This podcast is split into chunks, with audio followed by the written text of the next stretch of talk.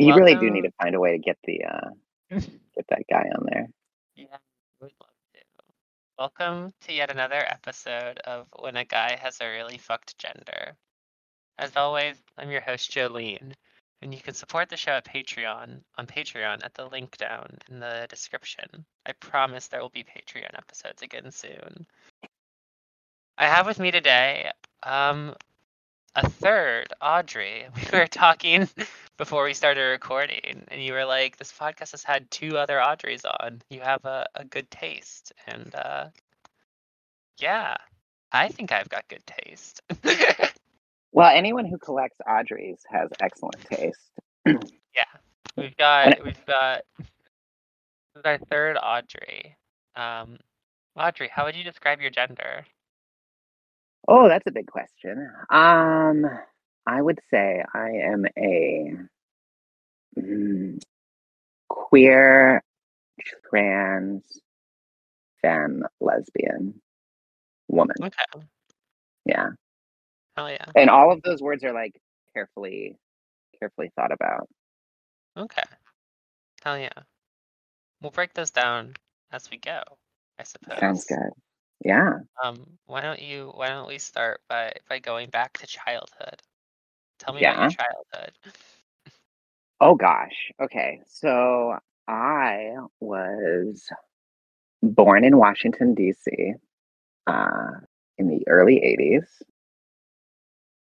And my parents lived in uh, suburban suburban DC in in uh, Maryland.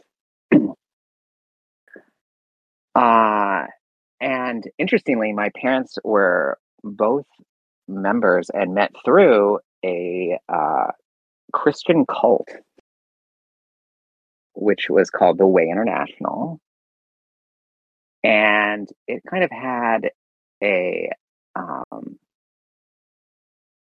an a, an origin in like like technically it started in the 50s, I guess, but it got kind of popular in the 70s with um oh I, have you ever heard of the jesus people No. Hmm. so do you know that you know the elton john song tiny dancer right Yeah. so when he says uh jesus freaks out in the streets handing tickets out for god that's Mhm. a reference to the jesus people who were in uh san francisco in the 1970s and late 60s so it's kind of this Okay. melding of like hippies and christianity Okay. Interesting. Yeah. So that's not what clear. It's not entirely like what this cult was. Um basically this cult was started by a man named Victor Paul Wierwille who Mhm. who had been a preacher and I can't remember off the top of my head like what denomination he was. But he um basically claimed to have like received a revelation from God and was like, everything you know is wrong. and, you know, I'm going to teach you the true meaning of the Bible and you're going to understand it in a way that it hasn't been understood since the first century. So that was like this guy's whole premise. And that he, he claimed to have received that revelation like the 1950s. He leaves whatever church he's associated with. He starts up this group, the Way International Mhm. and it it was very like evangelical in a way like proselytizing was a big part of the group um and it got its membership grew in the 1970s it was headquartered in or still is actually it's still a group today uh headquartered in a place called new knoxville ohio which is between i believe uh it's north of cincinnati on like that western side middle of nowhere literally not a place you would ever go. The nearest thing that of any interest to it is actually uh, Wapakoneta, home of Neil Armstrong. Okay, I didn't. I wouldn't. Have, yeah, I wouldn't have known that that was where Neil Armstrong. unless Okay. you've driven through there, which, uh, yeah, fun fact, I have. So yeah, so my parents were part of this cult. Um, and it I don't really have like a lot of memories uh, at, until maybe I was five years old. By the time I, I was five, well, actually, when I was two and a half, we moved from from the DC area to Seattle, Washington. And my mother was from Eastern Washington. And so this was kind of like home ish for her. Okay. Yeah. And so as a kid, like growing up, the cult was basically a huge, huge part of our lives. Um, as most cults are. One thing that made this one different than many others was that we had, instead of like meeting in like a centralized building, all of the meetings were in people's homes. hmm I don't know how much should I break break down like the beliefs here, or or like what what do you want to hear? I mean, you can tell me as much about their beliefs as are are really uh, relevant, um, or as you- Yeah. much as you feel are relevant to sort of your life. Yeah, okay. Um, So I'm I'm looking at the Wikipedia page for the uh, for the Way International page. right now. I was It's, just looking at it. um, it's it. I, I just got to the differences from mainstream Christianity. and It's Yeah, interesting. Apparently, they're tolerant of abortion. Um, they were at the time. I do remember that growing up. Like, abortion was like not a central issue for them at all, at all. Like, That's that's It- it- interesting. I, I mean, because this is also really like the era in which like um, anti-abortion becomes a big thing for um, the sort of like evangelical American Christians. oh, 100%. Um, if I recall correctly, at least I mean, I guess the '80s, maybe it was in the '70s that they they really started to get. it was in the 70s. It was, Was- it was after, it was Phyllis Schlafly in the, uh, Right. basically. Yeah. Yeah. Okay.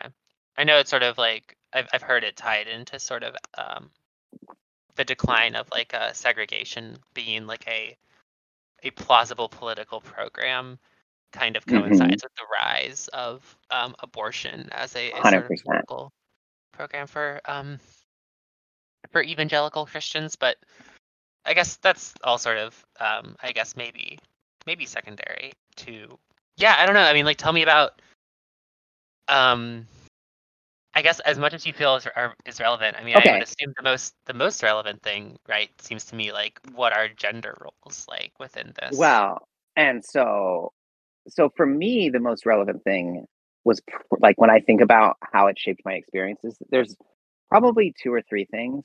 One is um the just vitriolic amount of like homophobia. Mhm. Like you mentioned that, you know, oh, they were tolerant of abortion. They were absolutely were. They believed that life did not begin until you took your first breath. So, like that was literally the thing that's like this is the demarcation. It's breathing, not heartbeat, not any anything else, not conception, none of that.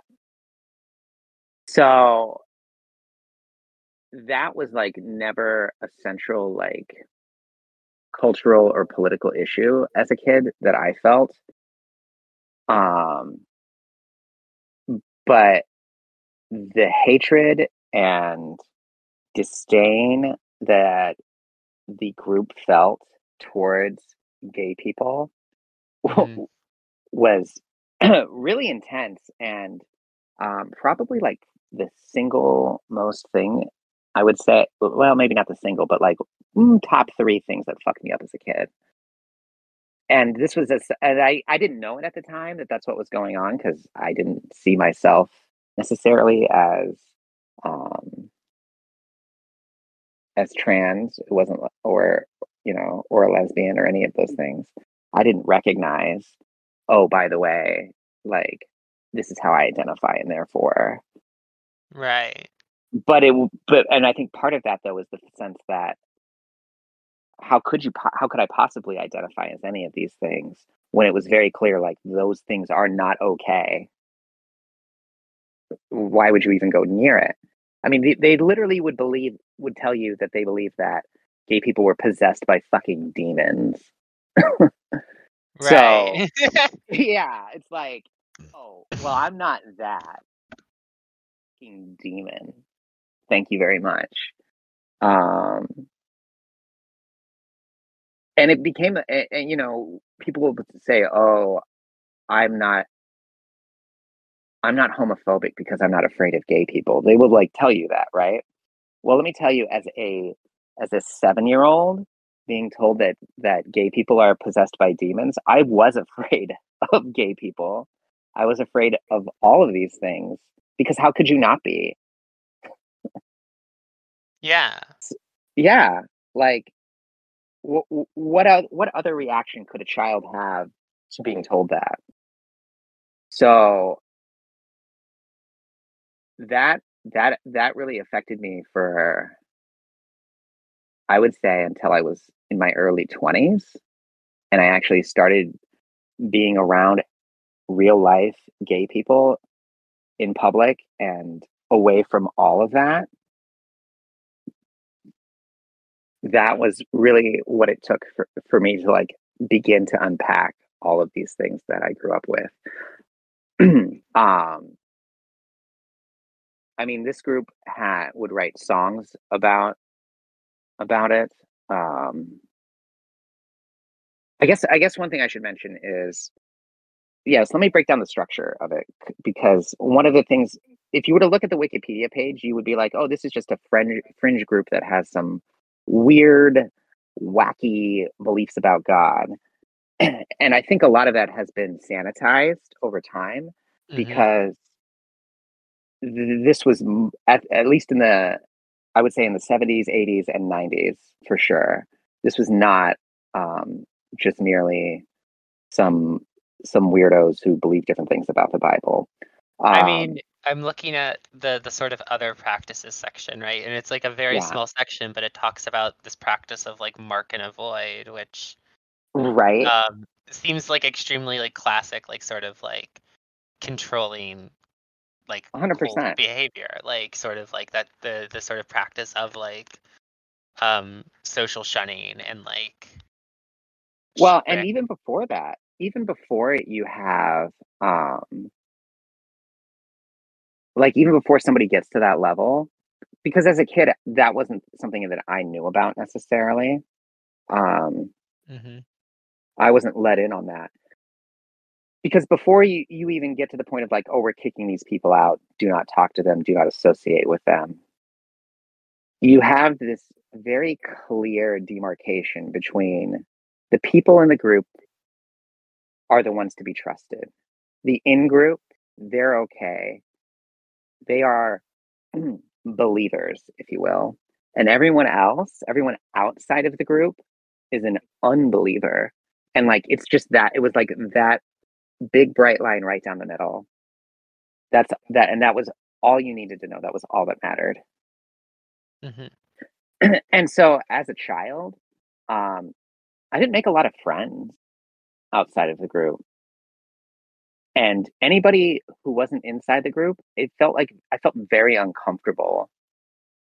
Um, if if I was like associating with them outside of whatever context I might primarily know them. So like I I, I ha- you know I would be friendly with people at school, for example. I was a gregarious child.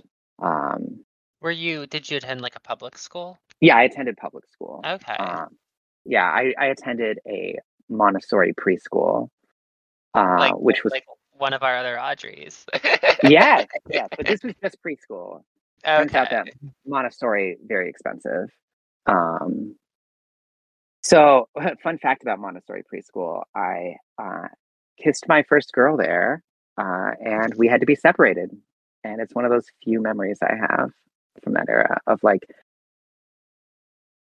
like her, like she told her parents, and they freaked out, and uh, Okay. and so we couldn't be in the same like groups anymore. And so like they had to like physically separate us. what was her name? It was like Rosalind or something like that. Interesting. Yeah, good times. Good Right. times. It, it was yeah. It was it was it was interesting.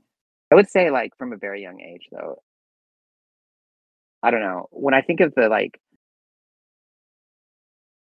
the signs that I had of like, oh, maybe maybe my socialization was slightly different than than a cis boys might have been, and it was one was that like I really enjoyed um, hanging around the other girls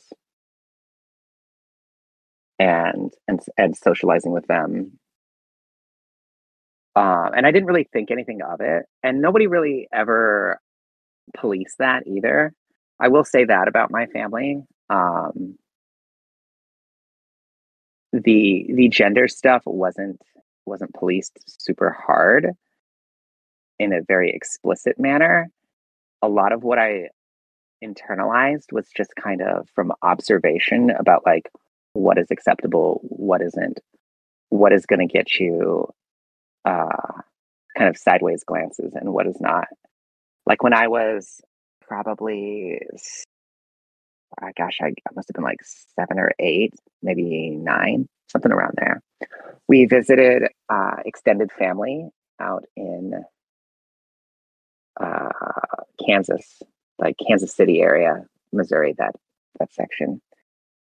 It was my mom's cousins, and one of their kids um, was a little bit younger than me and enjoyed playing with dolls, like Barbie dolls.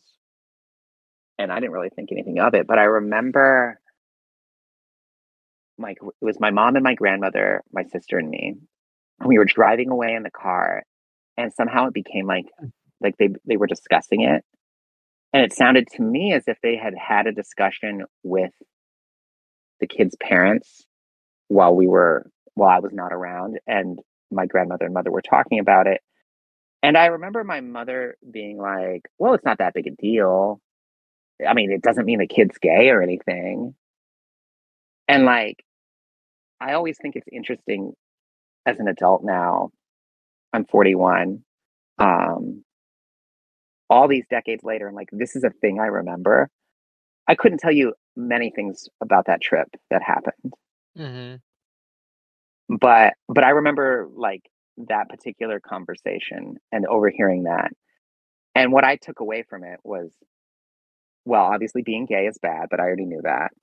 And oh, doing engaging in behaviors that are outside of the expectations of my gender will get me negative attention and Some some people will think that will interpret this Yes. this way, even if Yes. perhaps your parents aren't necessarily those people. right right even if even even if they're going to allow it even if if they aren't going to judge me for it personally it's going to put me in such a light that i'm going to be thought of in a way that i do not want to be and that is clearly bad. Mm-hmm.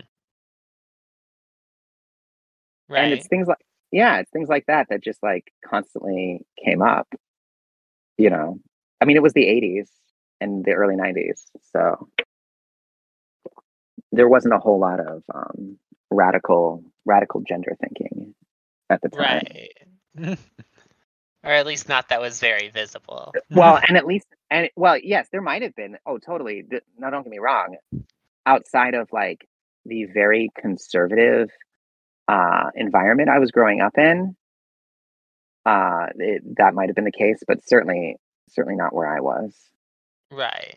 Yeah, exactly. It's I mean, that stuff right is difficult for kids to find even even nowadays, even you know, if Right. they have like a permissive family. Um you start piling on all these, you know, sort of other things. But um yeah. yeah and so so like because because of um because of the way this group was set up then the the main people i interacted with were children of other members uh my cousins and maybe some neighborhood kids. But here's the other thing: um, we moved a lot. I I was recently listening to a different episode, and I don't remember which one it was, but somebody mentioned that their their life was marked by constant movement. Mine was too. Um, I went to one school for kindergarten. I went to three different schools in the first grade. Um, one of which was the school I went to kindergarten in, but not consecutively. it was like first grade. yeah, first grade. First grade started. I went to a brand new school. It had just been built, and then a month in, they were like, "Oops, oopsies, uh, we drew these lines wrong. We're gonna move you now." And then I went over to uh, to a, a decrepit old school. Hated it. Then we moved six months in. I went back to the kindergarten school. Then in second and third grade, I went to a different school. Then in fourth and fifth grade, I went to a different school. And then in sixth grade, I went to a different school. six schools in six Jesus. years. It's uh, yeah, That's, it's that's so much. it is. It's a lot. And it's like, oh yeah, that that that makes it difficult to make like any kind of long lasting friendships. I was also uh tagged as a quote unquote gifted child, which um I don't know if they still do this. May, uh, or if they, They- did it They when you were in I school? was, they did when I was in school. It was the thing. Yeah, it uh that's another thing that I think is just really terrible and absurd. Yeah. Uh and but what that meant then was that it, for like second, third, fourth, and fifth grade, I was in this program across two different districts where the, these kids were, you know, we were all we were from across the district and pulled into one classroom essentially. hmm So most of my classmates didn't live near me. It wasn't like a neighborhood school situation, Right. which was further like isolating in a way. So it's like, oh, the friends you make at school, well, they can't translate to like anything afterwards because there's no proximity.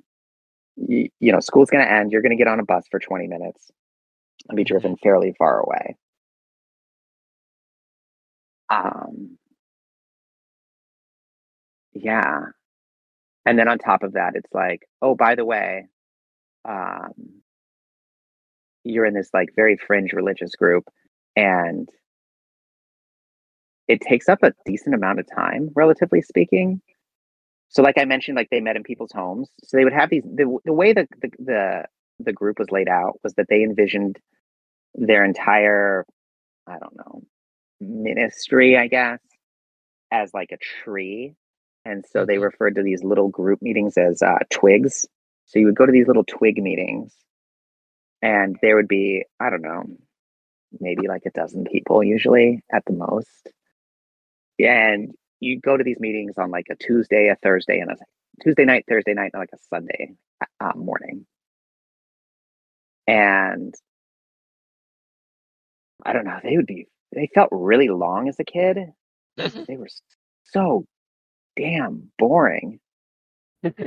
that is like a lot of time Yeah, to like be doing something. Like it really damn. was. It, I mean, I got to figure that they were at least an hour, hour and a half, at least. Maybe they were longer. I, I couldn't. I just remember like I would sit, usually end up sitting on the ground, like on the floor, hmm because when you have as many people as they did, it's like, well, all the all of the couches and chairs were used by adults. Right. Uh, that was the other thing about the group too was that like, there was this very much like subservience of children, which I feel like is just common in Christianity in general and in American Common culture. cults especially. yeah, culture cultural culturally wide absolutely but um yeah and i would just sit there for hours and just like try to try to pay enough attention to not die of boredom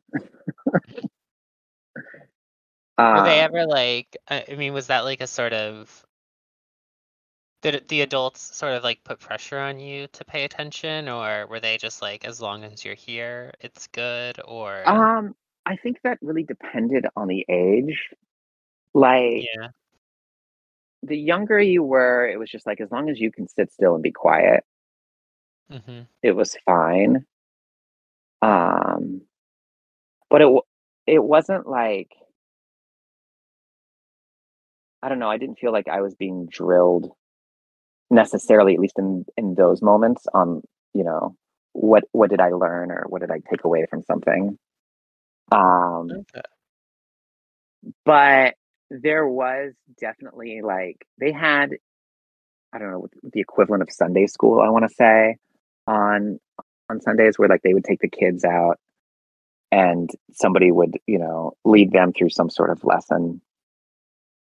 hmm I I don't recall um yeah anything super intense on that level. I mean I was I was a precocious child so like it wasn't difficult for me to to follow and understand what was going on right. and and so that part was easy. It was just like okay I get it. Yeah, Uh, you know the world is bad. The literal devil is trying to harm us. right. Classic. Yeah, Mhm. classic. Yeah, it's like if you take every cliche about Christianity, uh, they they they had it. they had it in in abundance. Um, what I found, it, I mean, like we can go into like one of the interesting things was just like you know another classic sign of uh, of a cult is money, hmm and they were like very very much of the belief that you should be giving more than 10% of your income to the to the church. Which as an adult i'm just like that's an insane amount of money. Yeah, that is kind of crazy. like Like, I, like i didn't i didn't i don't think i fully understood. I was like oh yeah you keep 90% that's cool. And it's like okay but but 10% like yeah, Yeah. I can't i can't i couldn't imagine could never no, that is Uh, that is like a lot of money. Like, yeah. Imagine you make Like- fifty thousand dollars a year after, and you're gonna give away five per five or twenty five hundred dollars after taxes. it's a lot of money. Yeah.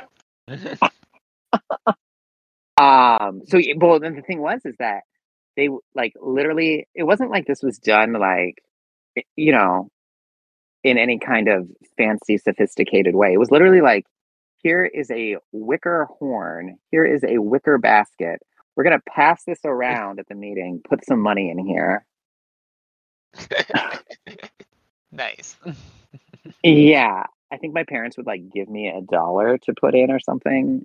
Yeah. i Yeah. Just to like participate. I don't know. Right. Yeah. I was not I Uh. was I was not raised particularly religious, but whenever my family would go to um we go to a Catholic church and Mm. they would pass around the basket and my Yeah. parents would always give me money to put in. And I never really understood what was what the deal with that was. But um I mean I understand now, right? Um Right. Right. Well, I mean, I understand as a child the deal is conditioning. Um right. but Right. yeah. It's funny because so because of growing up this way, I like have a very, very intense uh interest in cults in general. Like yeah. and it's interesting to see different groups and see the ways in which they are similar or which these practices come up over and over again these the the, the kinds of threads that run through them um, right. and it's always like money power sex over and over again money power sex every group it always comes back to that Yeah. and usually it's one dude at the top who wants one to three of those things usually at least two out of three Yeah. Um, one and then it- so yeah, so the the like intense amount of homophobia w- was the big thing. The amount of time spent, and then the other one was like the the mm, what's the word I'm looking for? Like, uh, I want to say not like they made it a core belief that like like like physical punishment of children it was like a central belief of their Okay. Mm. Yeah. of the group yeah and so i yeah which i think was a particularly co- common at the time Yeah. um yeah uh, like 70s and 80s i feel like corporal punishment of children was pretty common I, I couldn't give you like numbers or anything to back this up but no, but I mean, like that makes sense. Like I, I would believe Yeah. that. Like my my Yeah. is that that's true. Like yeah um, like it just yeah, based off of things that I know and yeah. Yeah, and, but it was weird. It's weird to me now looking back. Just, I mean, How like sort of mm-hmm. like ideologically committed they are. yes, Yeah. yes, yeah. exactly. Like it wasn't just like traditional practice that was just kind of like, oh, this is the thing we've been doing, but it was like, oh no, this is the. They literally attached morality to it. If you are not doing this, then you are raising your children wrong. Yeah. No, I, I've I've heard. And I know that's not unique to the group. Like, I've I'm familiar enough with the broader evangelical Christian movement uh, yeah.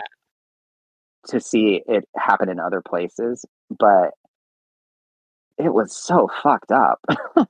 like, No, it's like extremely it's extremely weird. You like look at these they're they're like they love like citing Bible verses in support of this to be like, no, this is like a thing Mhm. you are specifically instructed to do, not just like right? It's not an option. Yeah, it's not like, oh, this is a tool. No, this is like literally the only way, the only correct way to raise children is to beat them.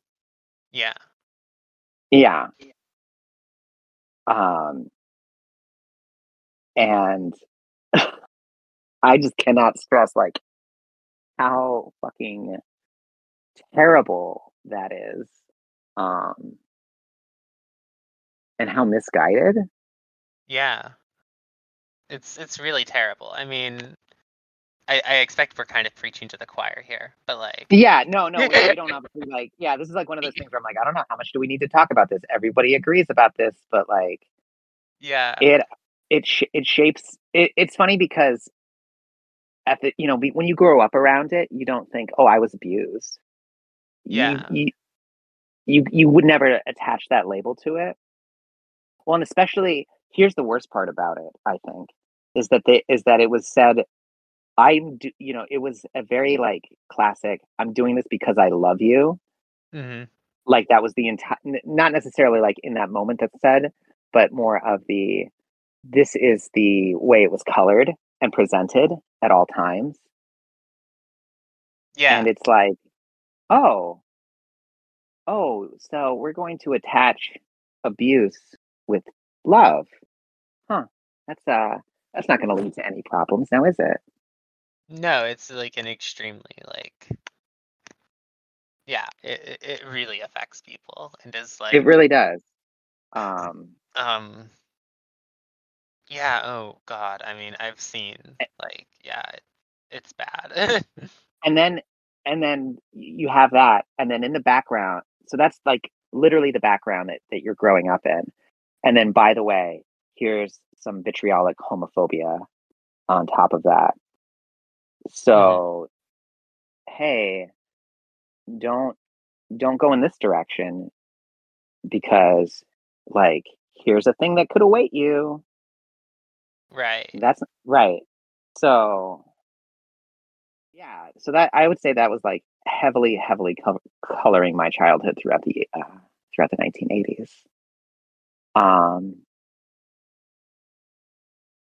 yeah. So then another thing the group had um, was a yearly festival um, every summer. And the purpose was it was like, oh, get together for, I want to say it was like a week, but it might have been two weeks. I don't exactly remember. It might have just been a week. But basically, get together at their headquarters in rural Ohio. And we're to like send off our oh, what were essentially essentially they're missionaries, though they didn't call them that. But it was essentially what they were doing, like groups of people that were sent around to various cities in the country. Maybe they sent some overseas, I'm not sure, uh, to proselytize, to literally like live together as a group, you know, in Sioux Falls, North Dakota, or South Dakota wherever that, whichever one that is, Sioux Falls, South Dakota, mm-hmm. and uh, or you know Des Moines, Iowa, and go around and you know proselytize to this group of you know citizens. right. Talk to everybody in the community, knock on doors, spread the good news. oh, and so they had a you know like it was kind of like a week long get together before they would send these people off uh, mm-hmm. to do their their shit. Uh, and we went to that at least two or three times. And yeah, that was that was far less boring than anything else, I gotta say. Oftentimes it involved like camping. Um because they had like a little campground, people would set up tents.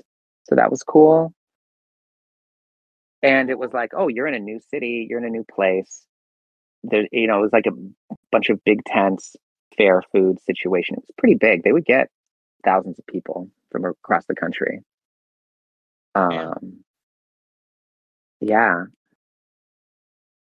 that was also the pl- i want to say that that was the first place i ever heard a homophobic cover of a country song.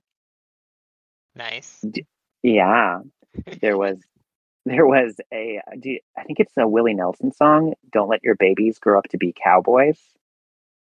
Have you heard oh, this song? Oh, God. Yeah, I know that song. I'm trying to imagine the, the homophobic version of it. Is, oh, so instead of cowboys, they replace it with the word homos.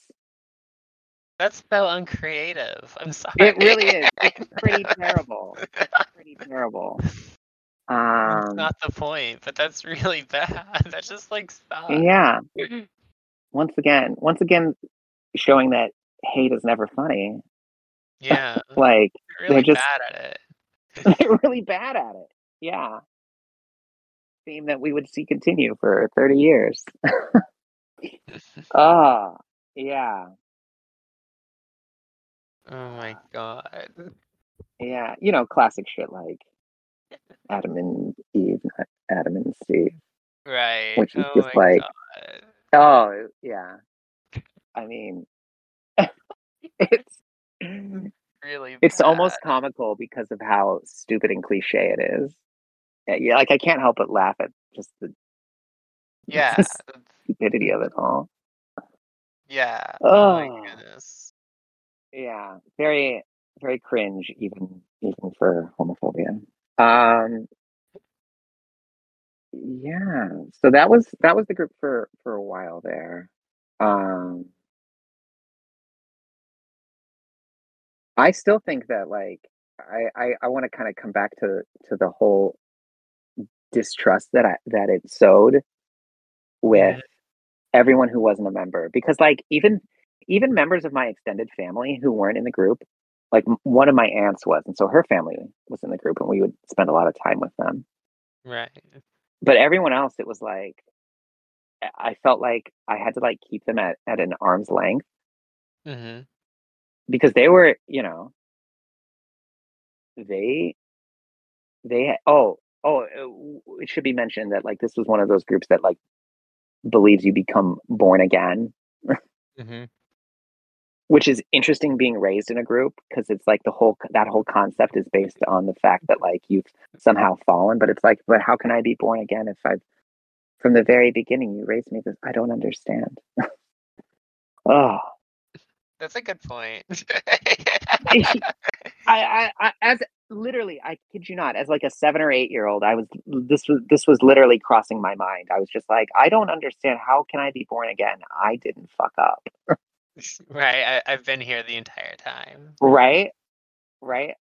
Like y- y'all, y'all, quote unquote, you know, did a good job here. Like, come on. Right. oh my goodness. The, I, I, and yeah, my questioning of a lot of things really did begin, begin as as an elementary school kid. Uh, Mhm. One of the group's main practices, I don't know if it says it on here, uh, is uh, speaking in tongues. I don't even know. Yes, here it is, beliefs and doctrine. I don't know. Yeah. That- like this is bullshit? Right. And it was like every single meeting. And it's like, so it's like, oh, it's your turn. It's just like, oh, okay. Well, so clearly what we're doing here is we're just making shit up, right? Oh, okay, cool. I can do that. Like, are you kidding me? Right. Uh, I, I- you know, I it, it was so transparent to me as a kid. Like, no, th- that guy's just we're all just saying gibberish here, and then and then just like some like boilerplate bullshit about you know, and as we as we try to interpret whatever the fuck they just said. No, right. I just assumed like that that we're all just kind of fa- faking it. And if we aren't, then fuck, I'm screwed because that ain't that ain't real for me. But of course, I, I, I, I knew better. I knew better than to say any of this out loud. Right. Well, kids are so like um yeah, ki- kids are so sort of like perceptive and yeah, willing to just sort of like, like say it. Yeah, like Right? Yeah, we'll go along with this. Sure, it seems fun. yeah. I get to participate. Okay, cool. Like as a kid, I, I, I did, you know, I, I did want to participate in whatever was going right. on. You want to yeah, you you want to sort of yeah. You want to feel included. Well, and, and also I think especially with like religion, it's incredibly easy to take it so seriously when you're a kid. Um, Mhm. and I have to imagine that that played into the sort of like distrust of like non. Oh, you know, absolutely. Non-group members, right? Non, uh, non, non-members of the cult, right? It's like so serious. Like, And then yeah, I also mean, like I remember taking, you know, I went to church like twice a year, but I would have like considered myself extremely. I would have like, I mean, I wasn't right in like a sort of like grand scheme, but I thought of myself as extremely religious because I was like, well, this is serious shit, you know? Like, this is your this is your one and only eternal soul we're talking about here. exactly. I'm like, damn, I don't want to, you know, I don't, I don't want to go to hell. I want to, I want to, I want to go to heaven. You don't want to burn in a lake of fire, do you? Yeah. Oh, that's a fun fun, tangent there. They, you know, the group would would, would produce videos and uh god if there's ever a thing that needed a fucking MST3K type of commentary, they produced this video called Athletes of the Spirit. And it is like a I don't even know, probably like 30 to 60 minute dance movement video uh, of men and women in spandex um, including the leader at the time uh, the founder had died in the mid 80s of eye cancer fun fact they covered that up um, They covered it up. That he like was, they covered up his that it was eye cancer. That it was eye cancer because they had they had been teaching for so long that like cancer was oh what's the I don't even remember what the exact thing they called it but the cancer was like it was like a failing to get cancer essentially like if you got cancer it was like oh it, it was because you this- weren't believing strong enough or something I don't remember look- look at this. Look at this fucking apostate with their Right. Cancer. look at look this this guy this guy this guy has cancer and he's supposed to be the leader no no no no Like it would have it would have been a disaster. So yeah, Oh they god. they they you know it was like oh he's he's left whatever. Yeah. I can't I don't I I, want to say he died in 1984. I was two, so that part I don't remember. And some of these things, it's like years later, thanks to the power of the internet, I discovered what exactly had happened. Right. Um, but yeah, so yeah, new they had a new guy, and this guy was really, really into um, like being an athlete. I guess he had been like a college football player or something, you know, at some low level. And so they had this this video, and it's like I don't even. It's very 80s. You know, there's headbands involved. oh Um, and when I say spandex, it's like full on like unitard level um, with different yeah. prints, and it's Hell kind of act, acting out like revelations type of thing here, but um, you know, set to music and whatever with uh, this kind of very minimalist stage. It's it's it's I, I I can actively and vividly remember it. And at the end, you know, there's this kind of like lake of fire sequence of all the badness getting destroyed and whatnot.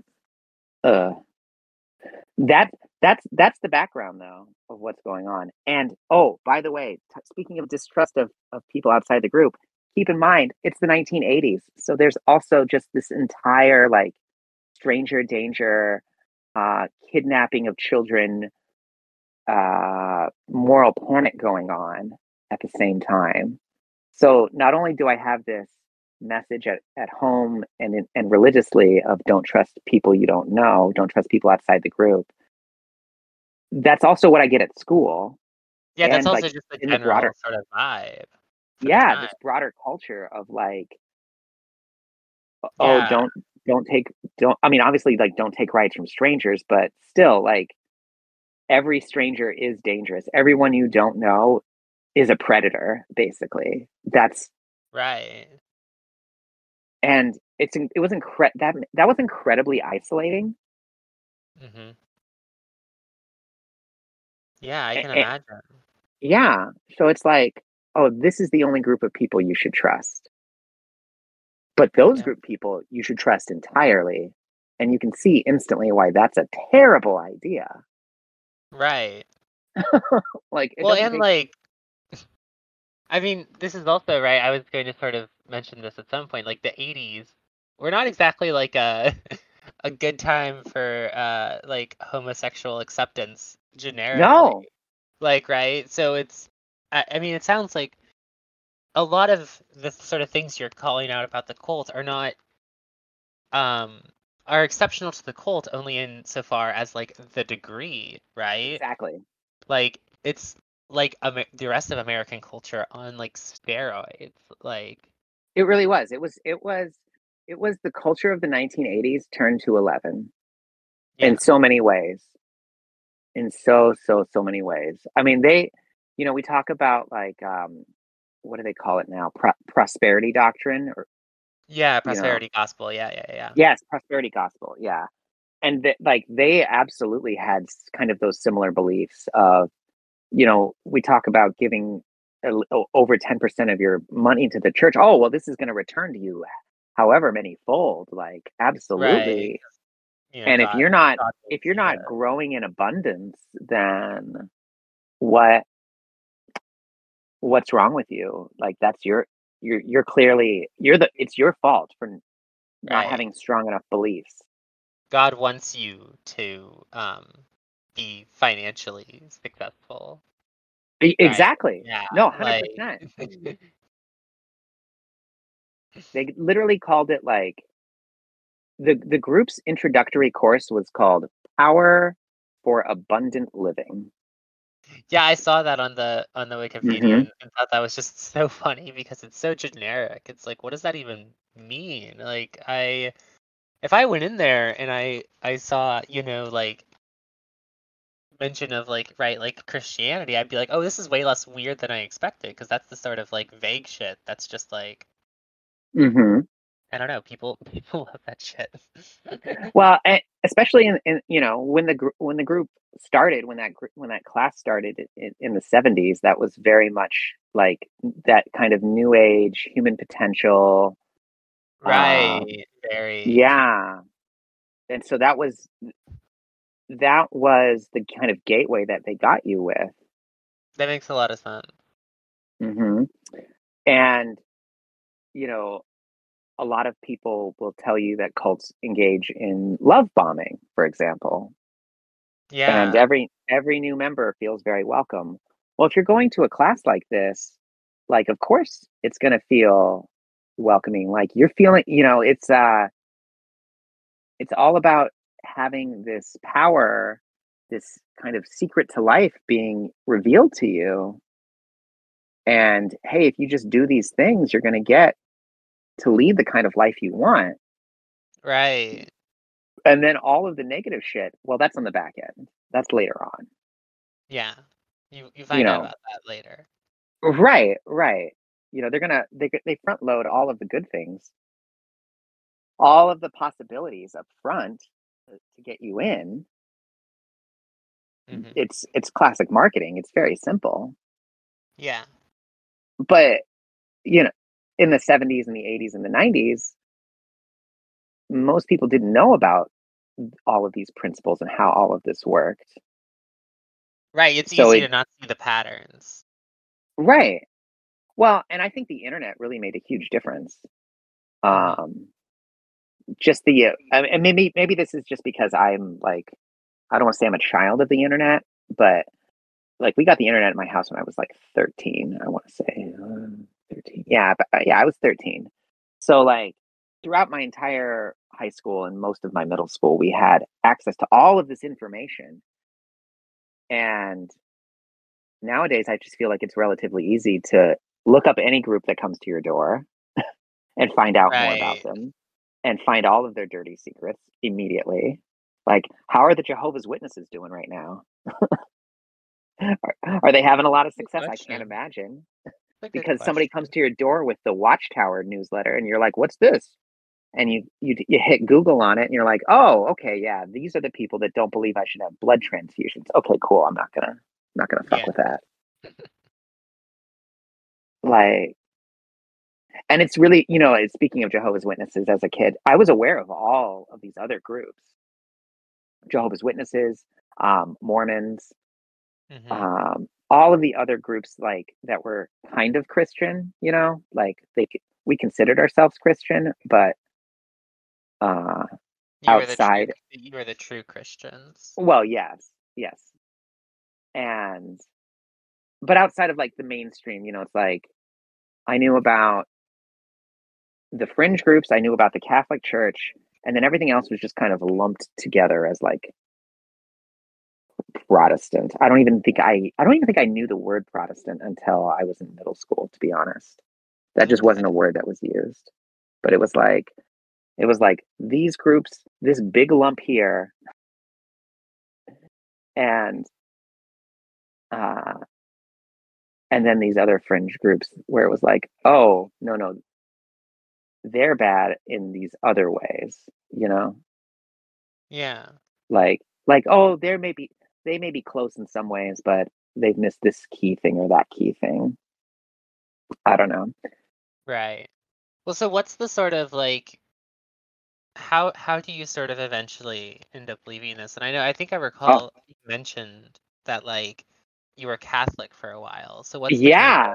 Oh, yeah. Yeah, which is uh, personally like as a you, uh, you want to talk about like noticing things as a child. That was one where I was like, wait, what were what are we doing? So when I was uh, 10 years old, um, I, I vividly remember this. It was uh, I I, I could tell you the day that it was. That's how vividly I remember it. Uh, but it was a Sunday night. We sat down to eat dinner, and my parents looked at me and my sister and said, uh, "We're getting a divorce." Oh, Yeah, And, And I was was like- was that a was that a cool thing with the the way, or was that a Um, I at the time did not really know one way or the other. That part, like, like in the immediate moment, I was like, "Oh, this sucks." yeah? Like, I mean, God, Like yeah. that was like super devastating to me. um, like I just remember like immediately crying and running back to my room, Mhm. and and then I come to find out like later on, uh, no, it was not okay with the way they were not cool with it at all. They, you know, my mother, my mother was the one initiating it, uh, and they heavily pressured her to reconcile the marriage. Um, from what I understand, like they're they're very anti-divorce, which is interesting. I guess I don't know. I, I it's always interesting to me the but things. yeah, I mean, it's not surprising in some senses, but it's like it's always interesting to me the things that a various group will decide are priorities versus other things. And then like years later I would find out about the amount of sexual impropriety amongst the leadership and infidelity and coercion and abuse. And it's like really? This was the thing? Divorce was the thing that like was a priority for you and all this shit was going on? Really? Wild. Well, it's if right, uh, Uh, probably among those leaders, right? Divorce is a threat if you are, you know. oh yeah yeah, it's it's a way that it's, it- yeah, oh, it's always control yeah, yeah exactly. like eh, now i get it but at the time i was just like Right at Huh. the time, it's like, what the fuck? My world is falling apart. These, you know, two- yeah these two Right. people that you know structure my life are Exactly. Exactly. Yeah. And so my dad ended up moving. We at the time we lived in an apartment complex. He ended up moving into a unit uh, down down the way, like just you know two or three buildings over. okay. So for a while it was kind of stable. You know, just like oh, well, we're going to sleep in this apartment this night, and you know these other nights we're going to sleep in this apartment, and fine, no big deal. Um, but because they weren't cool with it and they did give my mother shit, she ended up leaving the group. Mm-hmm. My dad stayed for a little bit longer. Um, we ended up going out one year with him. Like we did a road trip out to Ohio for that previously mentioned uh, festival, and and then he fell on really hard times. He actually was um, homeless for a bit, and so when we would see him, he would have saved up enough money to to rent a motel room for me and my sister to stay with him. Um, and then eventually he moved back to Tennessee to live with his parents. They lived in Knoxville, Tennessee. So we didn't see him for a couple of years because of that. And in the meantime, uh, my mother went out and dated and ended up meeting a man who she would eventually marry. And so she got remarried when I was, mm, I was in seventh grade. Yeah. My parents divorced, or at least initiated their divorce when I was in fifth grade, Okay. about halfway through. And about two years later, she remarried. Okay. It was not a very long engagement or anything. And about a month or so before the wedding, we moved into his house.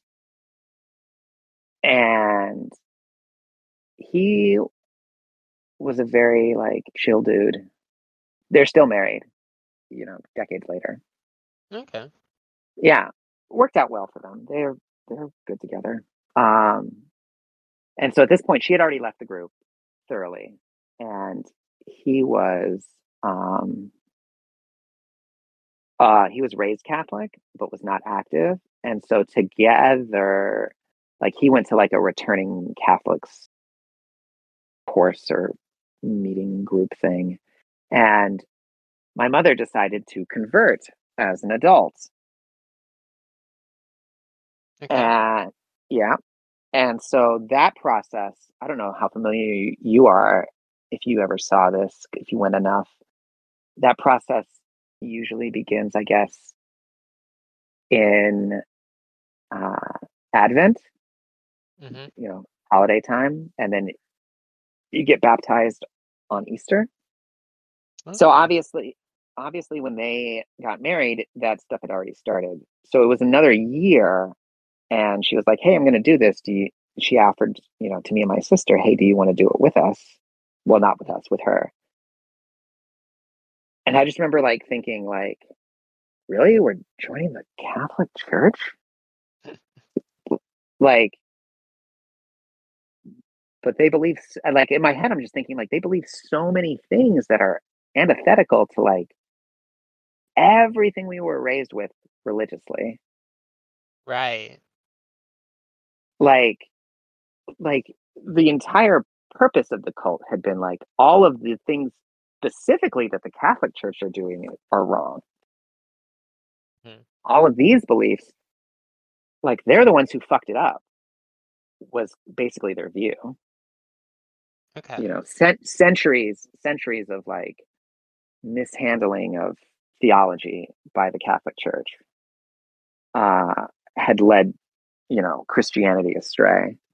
And so it's, it's it felt very odd to me that that that we were doing this, and I was like, but I was like, oh, you know, sure, why not?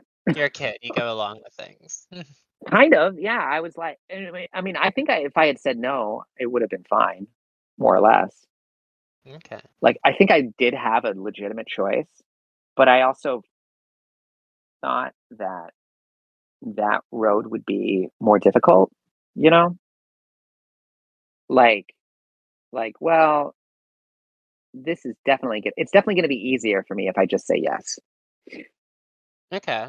Yeah. So, so yeah, and I was, I've always been a very um, kind of go along to get along type of person, hmm probably for, you know, years of conditioning to avoid conflict. Right. Uh, so I was like, yeah, sure, let's do this. So yeah, when I was in eighth grade, then, you know, every Sunday, or no, I, I don't even remember exactly when. Yeah, it was every Sunday. We had these little like meetings for, for con, you know, learning about, yeah, converting, learning about Catholicism. Like you don't get to eat Jesus today. Instead, you have to go learn about Jesus, and then you can consume his body and flesh. Right. Oh, which again, now I'm in middle school, junior high, and I'm like, wait, you guys literally believe that this cracker becomes the fucking flesh of a human? This is fucked up. like, this is so weird. Sure. There were some things that I liked. yeah. I don't know. Did you ever go to youth group as a kid? Um, no, I was right. So like my family, like I said, like we went to church like twice a year. Oh, Um, okay. So with like my extended family. So I was not I Yeah. was raised I actually I wasn't even baptized. Um Oh shit. my dad is Catholic. My dad is like nominally Catholic, but I think um we were at a, a family gathering once and someone sort of ribingly asked him when the last time he went to confession was and I think he said something like 1976 or something like that. I love it. um and um True Catholic. yeah, Beautiful. then my um my mother is like I think would probably call herself Christian, although I think just in the sense that she like doesn't think about religion that hard and just kind of goes along. I don't know. I mean, she might be more like she might be more sort of agnostic. She wasn't really raised with much of anything either way, so I think that she's sort of just like yeah. Um, Christian in the sense that it's the dominant religion and culture in America. Yeah, and yeah, and I, I'm sure that there was, yeah, you know, yeah. There's there's been a variety of kind of I think. Yeah. basically. But so um, she marinated in Christianity. I get it. yeah. So I, I'm not. I, I was not. I never went to youth group. I was like aware of it. I think I like vaguely was like, oh, I wish I went to something like that just because I wanted to, you know, be around other kids or something. But um, not enough to ever like voice anything um, or uh, anything like that. I know. Um, oh, what's the what's the thing I'm thinking about? Um, my little brother went to like a youth group for a little bit when he was in high school. Although I, I, th- I think it was just like, oh, they do cool activities. Um, I guess that this whole religion stuff is interesting too, but um, it doesn't seem to have made a big impact on him. I don't think he would. I think he would just kind of, if you asked him, like he would probably say something similar to my mom, which is like, "Oh yeah, I'm I'm Christian," but if you like press him on like Mhm. doctrine or anything, he's just gonna be like, "I don't know, you know, the Ten Commandments, Golden Rule, right, right. you know, whatever, whatever." Three sixteen. yeah, Right? Yeah. I don't even think he could do that. I think that's Oh, I yeah. think that's asking much. I don't want to. I I mean, I I love my I love my family. Um, I don't say any of this uh t- to badmouth them. I think it's just. I would not. I I took it as lovingly. Yeah, yeah, yeah. Uh, Yeah. I, I definitely don't think that most people would. Well, most people listening to this podcast, at least, wouldn't say that it's some sort of failing to to not be able to. You know, yeah, some it's it is it is not a failing of any of them. I think it is just sort of like where they Yeah. are at. Um, but yes, Uh so yeah, started going to youth group and I do want to connect it back to one thing is um towards the tail end of like the time in the cult was uh Waco happened. oh, Yeah, 1993. Uh it would have been right after Yeah. I want to say I want to say that it would have been right after my parents had told me they were getting divorced. Like that would have been just a few months later. So we would still have been very much in it while this was going on.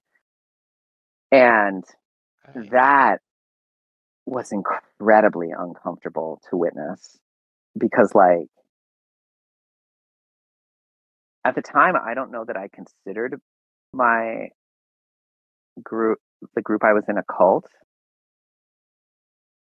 but i definitely knew that like other people might consider them a cult Mhm.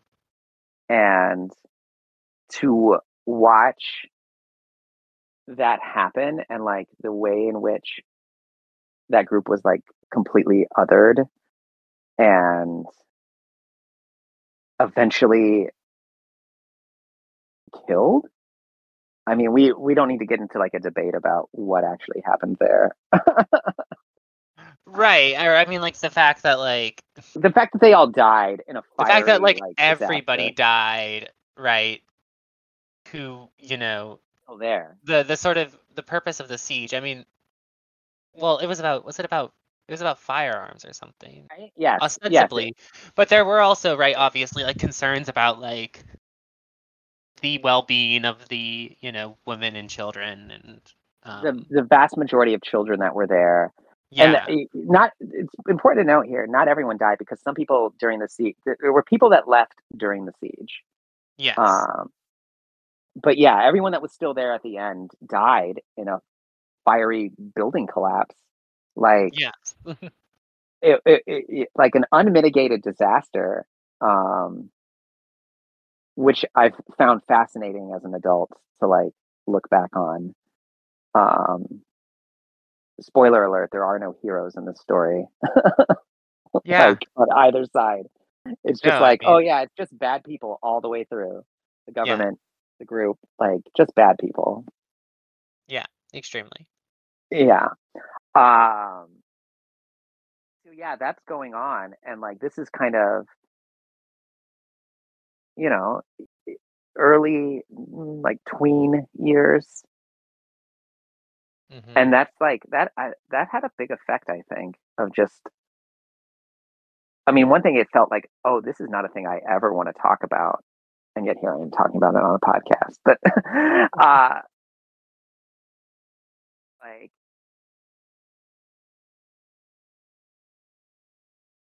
to discuss. Like, Sorry, what was that? it felt in a way dangerous to discuss. Mm, yeah. Yeah, like Did the did the adults in your life did they like make comments about it that like sort of like I guess um I don't remember. Like none. St- I'm sure they did. I'm sure my mom had had something to say. She's very um outspoken. Is a is a very charitable way of putting it. Opinionated. So in like the I'm sense sure- that like they would have expressed like uh a we- weird weird word to use here, but like solidarity with like the the, the people at Waco or I yeah, I, I I would say that like a certain extent they she did. Like I think there was kind of also almost a feeling of like but by the grace of God there go I. Like Yeah, I I guess that's sort of like what I mean by solidarity. Like yeah, that's that's us and you know, another another there's, lifetime. like that's not like that like there's situation. there's a connection there for sure. Um and so like that was kind of troubling to to see. Yeah, that Um, sounds really upsetting, I can imagine. It was. You know, I will say this too. For all of the bad experiences I had in that group, I, to this day, feel very, very thankful that as involved as we were, we we could have been more involved because, you know, we were having these little house meetings, right?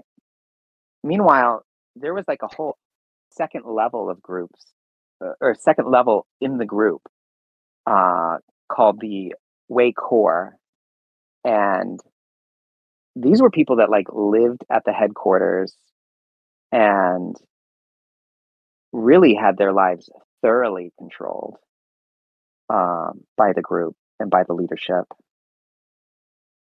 And I, about a month ago, I asked my mom. I expressed this to my mom that like I was very thankful that we never were, and she's like, "Yeah, missed it by this much." Like, like there was a time, I guess, when they were considering joining. oh my You know goodness. that, yeah, and it's like, oh fuck, it could have been so much worse.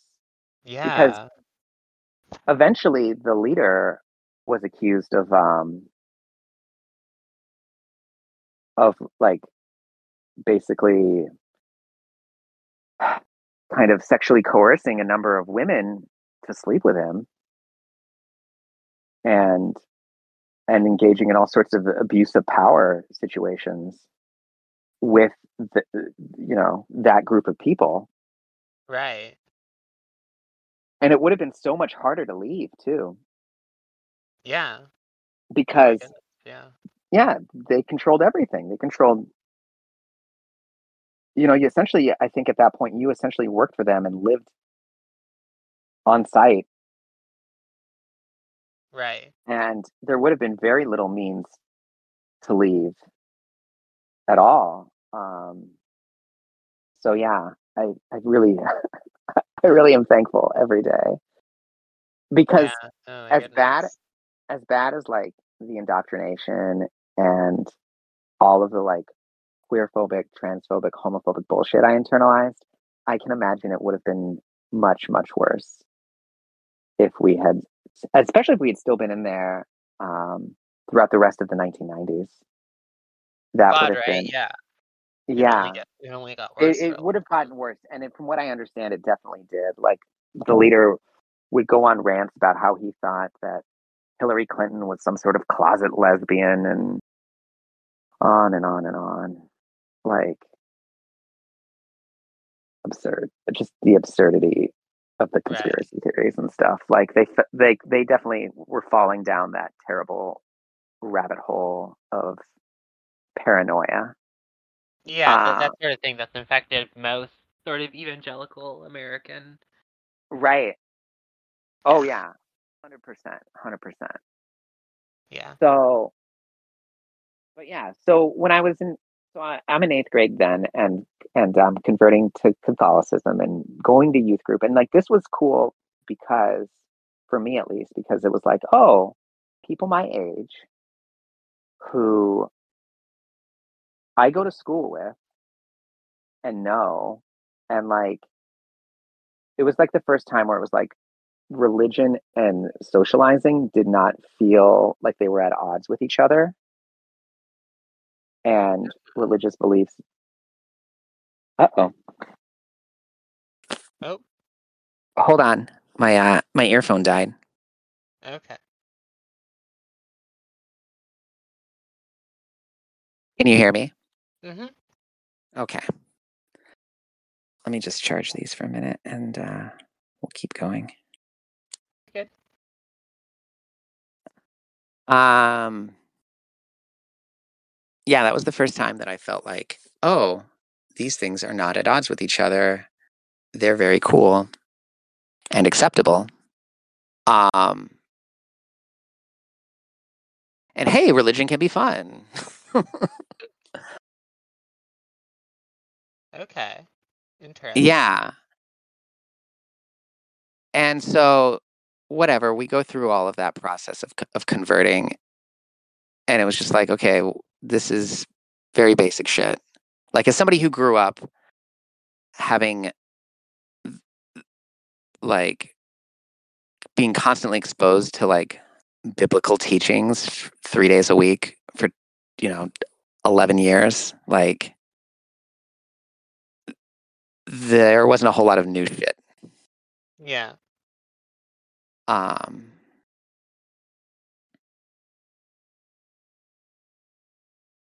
it like in some ways becoming catholic felt like a much lower commitment to what i had been raised in. I was like oh we only have to go to church once a week? Well that's Right. nice. Oh the services are like sometimes only an hour long. Even better. And there's coffee and donuts afterwards? Love this yeah. Um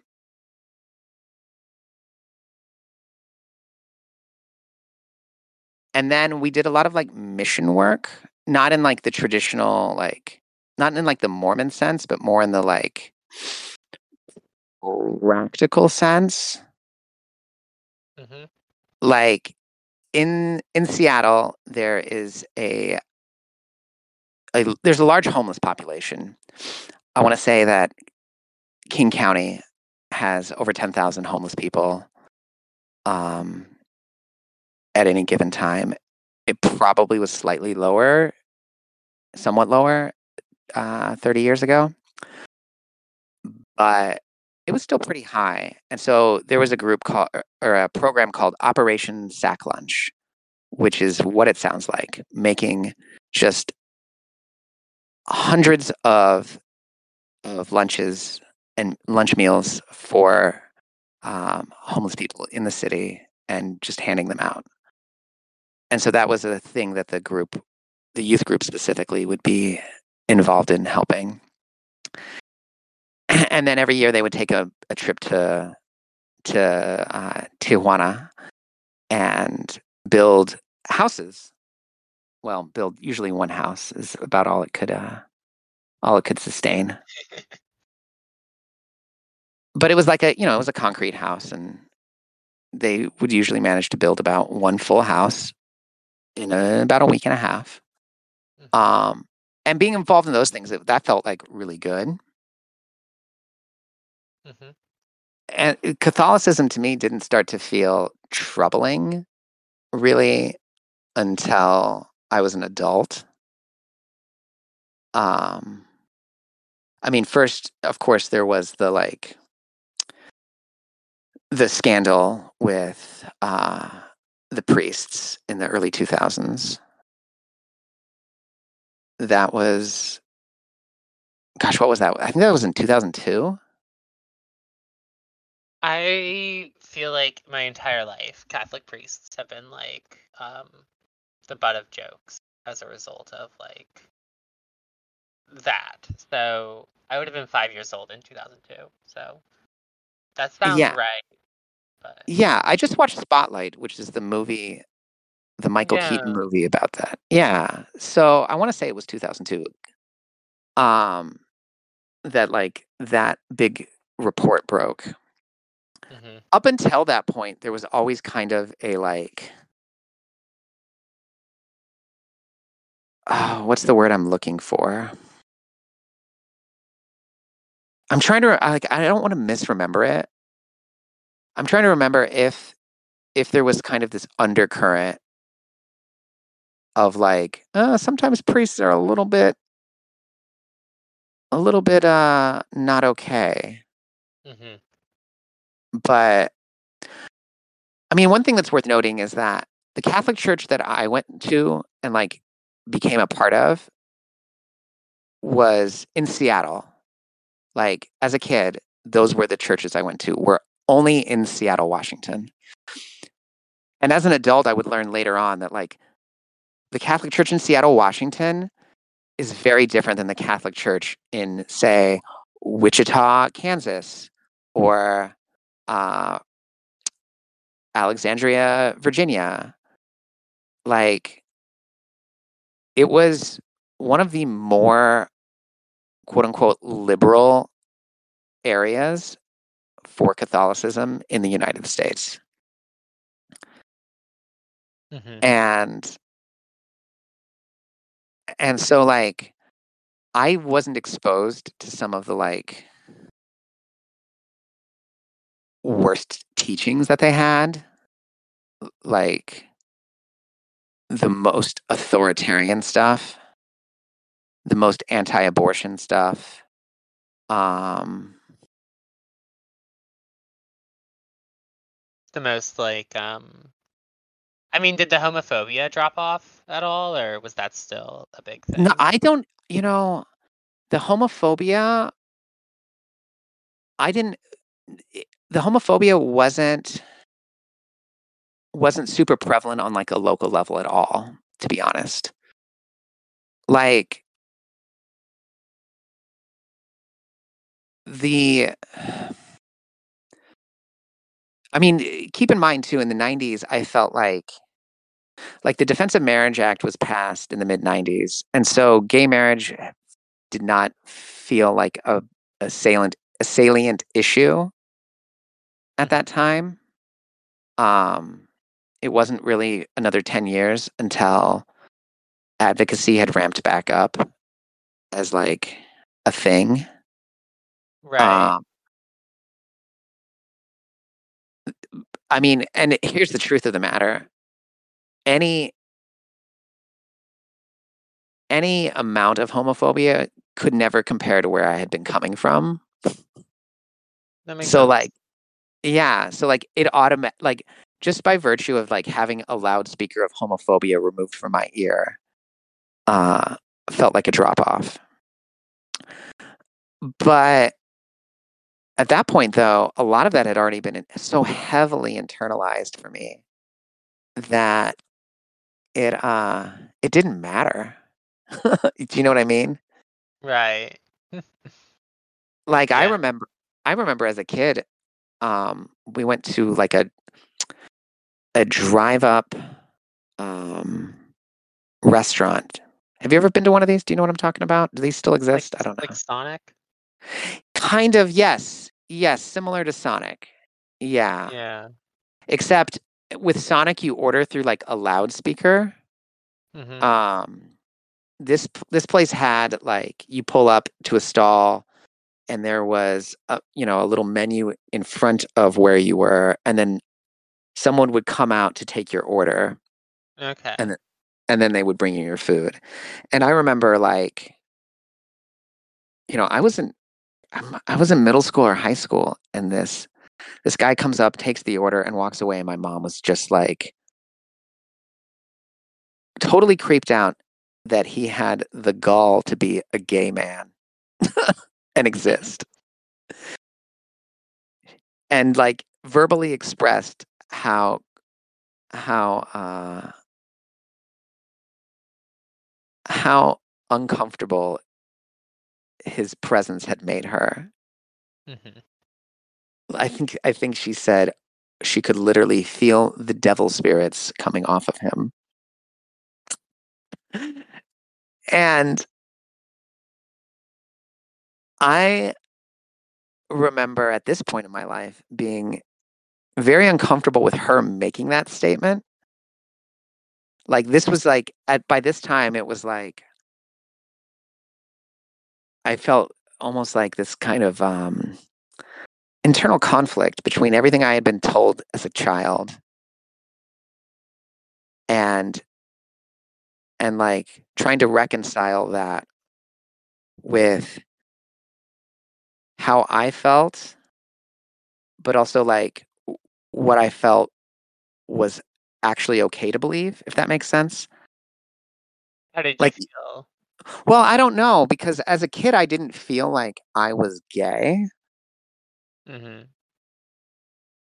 But other You people know. seem to have picked up on something, right? You mentioned Yes, from your because mom earlier, and yeah, well, and so here's the thing because as a teenager everybody else thought I was gay. Mhm. I had that classic experience of right, oh, you just you're just in the closet. Oh, you you just just haven't realized it yet. you just yeah. haven't realized it yet. You'll figure it out. Lots and lots and lots of that. And I think it was just because I had always had this very, very mm, almost like feminine energy or something that I gave off. Right. And so people, I mean, especially at that time, nobody thought, oh, you're you're probably trans. It was like, oh, you're probably gay. Like that's just where people went. That was the natural inclination. And so and- but but I'm sitting here like, well, I'm in my own head and I know that I don't find boys attractive. So that doesn't make sense. Um but I knew that like there was something off about the way that my family and parents acted towards gay people and like what I felt was right. I'm like, so you know, hearing hearing like such um just visceral and strident homophobia expressed like that was was something that made me really uncomfortable. Mhm. Uh,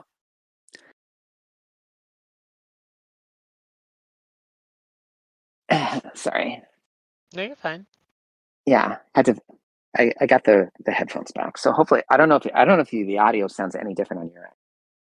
It sounded a little bit different. But that's okay. Okay, this is much more comfortable. I can hear you so much better.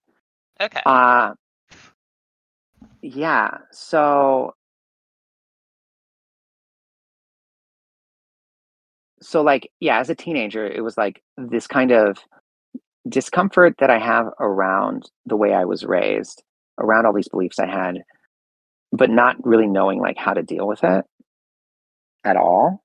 hmm and not really having any tools to access either. Like it wasn't like I had, you know, been accepted into a new religion that was tolerant of gay people, that celebrated um, queer lives, queer. I don't want to say queer lifestyles, but queer people, Right. or or anything like that. Like, like queerness was, even if it wasn't like actively preached against, it wasn't It still wasn't And tolerated, or it It- wasn't. yeah, it was. It was more like don't ask, don't tell situation of like we're just not going to talk about this, and you know keep it to yourself. Um, right. Yeah. It, and so then I uh, I went to college for about 15 minutes, and Nice. yeah, I you speaking of bullets bullets that were dodged. I uh, I actually had an ROTC scholarship to go to Oh college. wow. Yeah. Did Air you do Fo- Air ROTC in high school? No, no, that Okay. wasn't it. Was it wasn't at my high school, but uh, it felt like it was a thing I applied for because it felt like a a good way to pay for college. And my oh, I should probably could also mention that my mother was uh, in the Army Reserves Okay. when I was a kid. Yeah. Um, it's funny because yeah, you had asked earlier about like views on gender. It's not like I grew up with like very strict gender roles in that sense, you know? Mhm. Like, yeah, my mother went and joined the Army Reserves and went to boot camp in South Carolina for three months when I was probably about six years old. Right. Like, and that was totally fine and and not weird at all. Um, and then my my stepdad, he had been in the Navy, and so like my parents like very much encouraged this. They were like, "Oh, this is a great idea, wonderful." Yada yada yada. Do this. I got a four year scholarship and uh, promptly promptly failed to pass the physical fitness test during my first quarter of college, and subsequently had my scholarship withdrawn, and I dropped out. Okay. And then 9/11 happened. Oh, right. Yeah, about uh, I started college in September of 2000, so a year later 9/11 happens, and um, at this point, my family had actually moved to Wichita, Kansas. Uh, yeah, my stepdad worked for Boeing. They had stuff out there, and so I was actually living in Seattle by myself. 9/11 happens, and I'm like, oh, maybe I'll enlist in the Air Force this time. And then I had uh, I had some hearing loss, and that really kind of undercut a lot of the opportunities available. And so I didn't. I decided not to take it. hmm And I'm so glad that I did. Right. I Yeah. know. Like like you said, talk about bullets dodged. yes, both literal and metaphorical. Um, hey, there you go. yeah, they. I know. I know that like a lot of trans women, like, kind of had their had military. I don't even know. I don't even know. I you should get one of them on to talk about it sometime. Uh, yeah. I think you did. Oh yeah. I know it's a I know it's a thing though. Um, yeah. I'm just I'm just glad that it was not the one that I went through. hmm Yeah, Yeah. No. God, I, I can imagine. Um. yeah. It it would have uh, it would have been a nightmare. So yeah, Yeah. uh, I ended up moving to North Carolina, made some friends, and and like this was like probably like the first opportunity that I would have had to like really s- start to unpack every everything that I had grown up with as a kid. Mhm, Like completely removed from like the environment that I grew up in, the area I had been in, like everything was brand new, new people, new everything. mhm. And started working in a restaurant um, and being around actual queer people for the first time and interacting with them and making friendships. And it was like, oh, yeah, see, not so scary. and that was like really, really huge for me. Like, that was a big step, I felt like.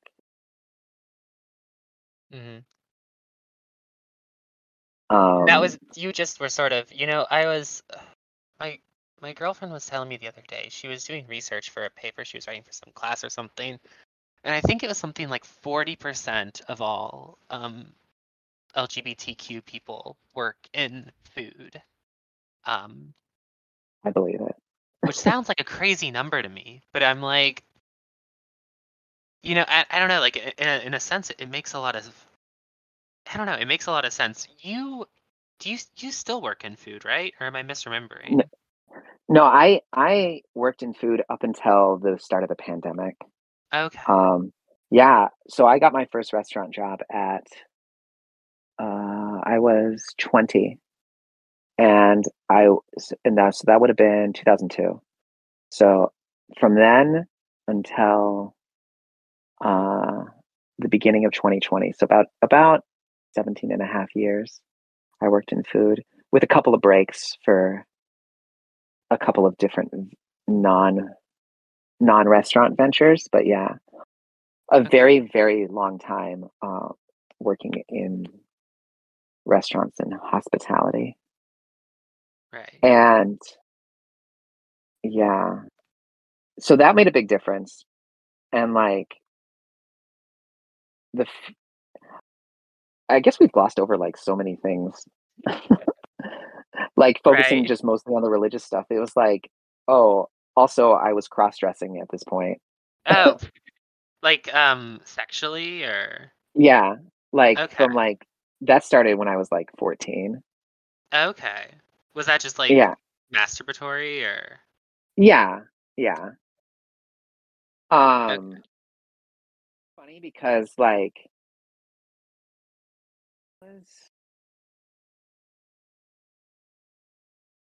the interesting thing to me is that you know when I think about like different identities that I have, like one is that like is like I've always been comfortable with like uh kink as a part of my own sexuality.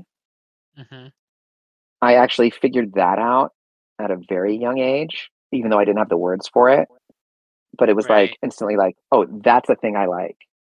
And I remember that felt comfortable to me in the sense that I think I was able to quickly recognize that even though this wasn't a, thing that adults talked about um, very much, uh, it was a thing that was more common than they let on to the point that I was like, oh, well, this is okay because this is actually really widespread and really common. And it's just a private thing that everybody has.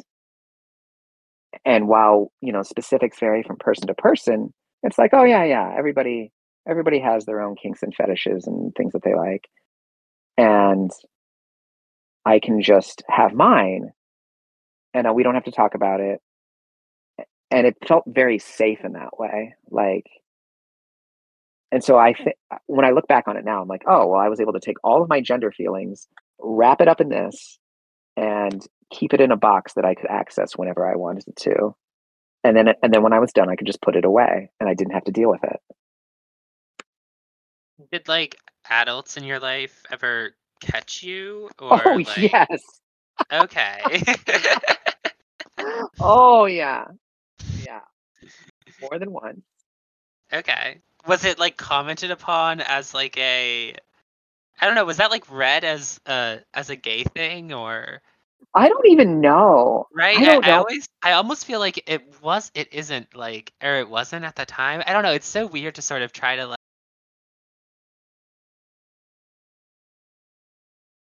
Oh, I've lost you. You there? it has changed over time.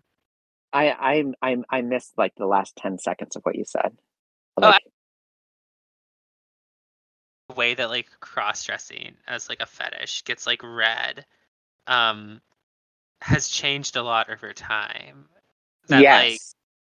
you know it, it's very right i don't know I, you ever like go back and like read like um they're all on archive uh the like uh, female mimics international or like any of those like No.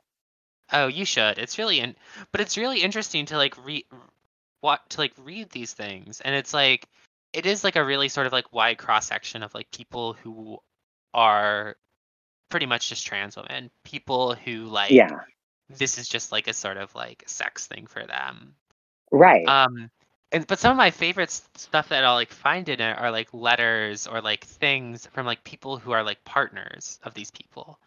Um, because it's just so interesting to sort of like hear about like the way that they think about their own sexuality um and how it relates to like um their partner and I don't know it, it, it's it's very cool if I'd if I'd known that this was going to come up I would have like grabbed an example or two to to talk about um but uh yeah, yeah that's that's wild. I'm not familiar with that, but I definitely I'll I'll, I'll link you uh, here I'll you okay.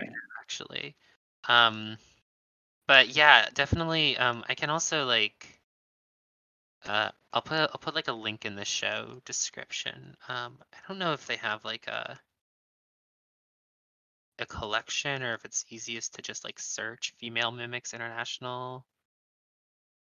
Um, oh wait, wrong thing. Not the Wayback Machine, the archive.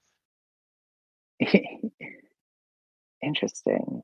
But yeah, you are right though that that that the perception of of what that of what cross dressing like I don't know means or or how it's interpreted has definitely changed over time. Um, I mean, my view, like growing up, of what a trans woman was, was kind of that like, oh, how how would how would they put it? You know, I didn't know who Blanchard was, but uh, I feel like his his view of like what HSTS is was kind of, you know, the ex- the the guy who's so gay that he has to um, become a woman to sleep with men. Like it's just like an extremely gay man. And I didn't identify with that at all, of course. Right. Like Just I was just like, oh no, it's just like, oh no, no, no. Women are just hot. And like, wouldn't it be so hot to be one?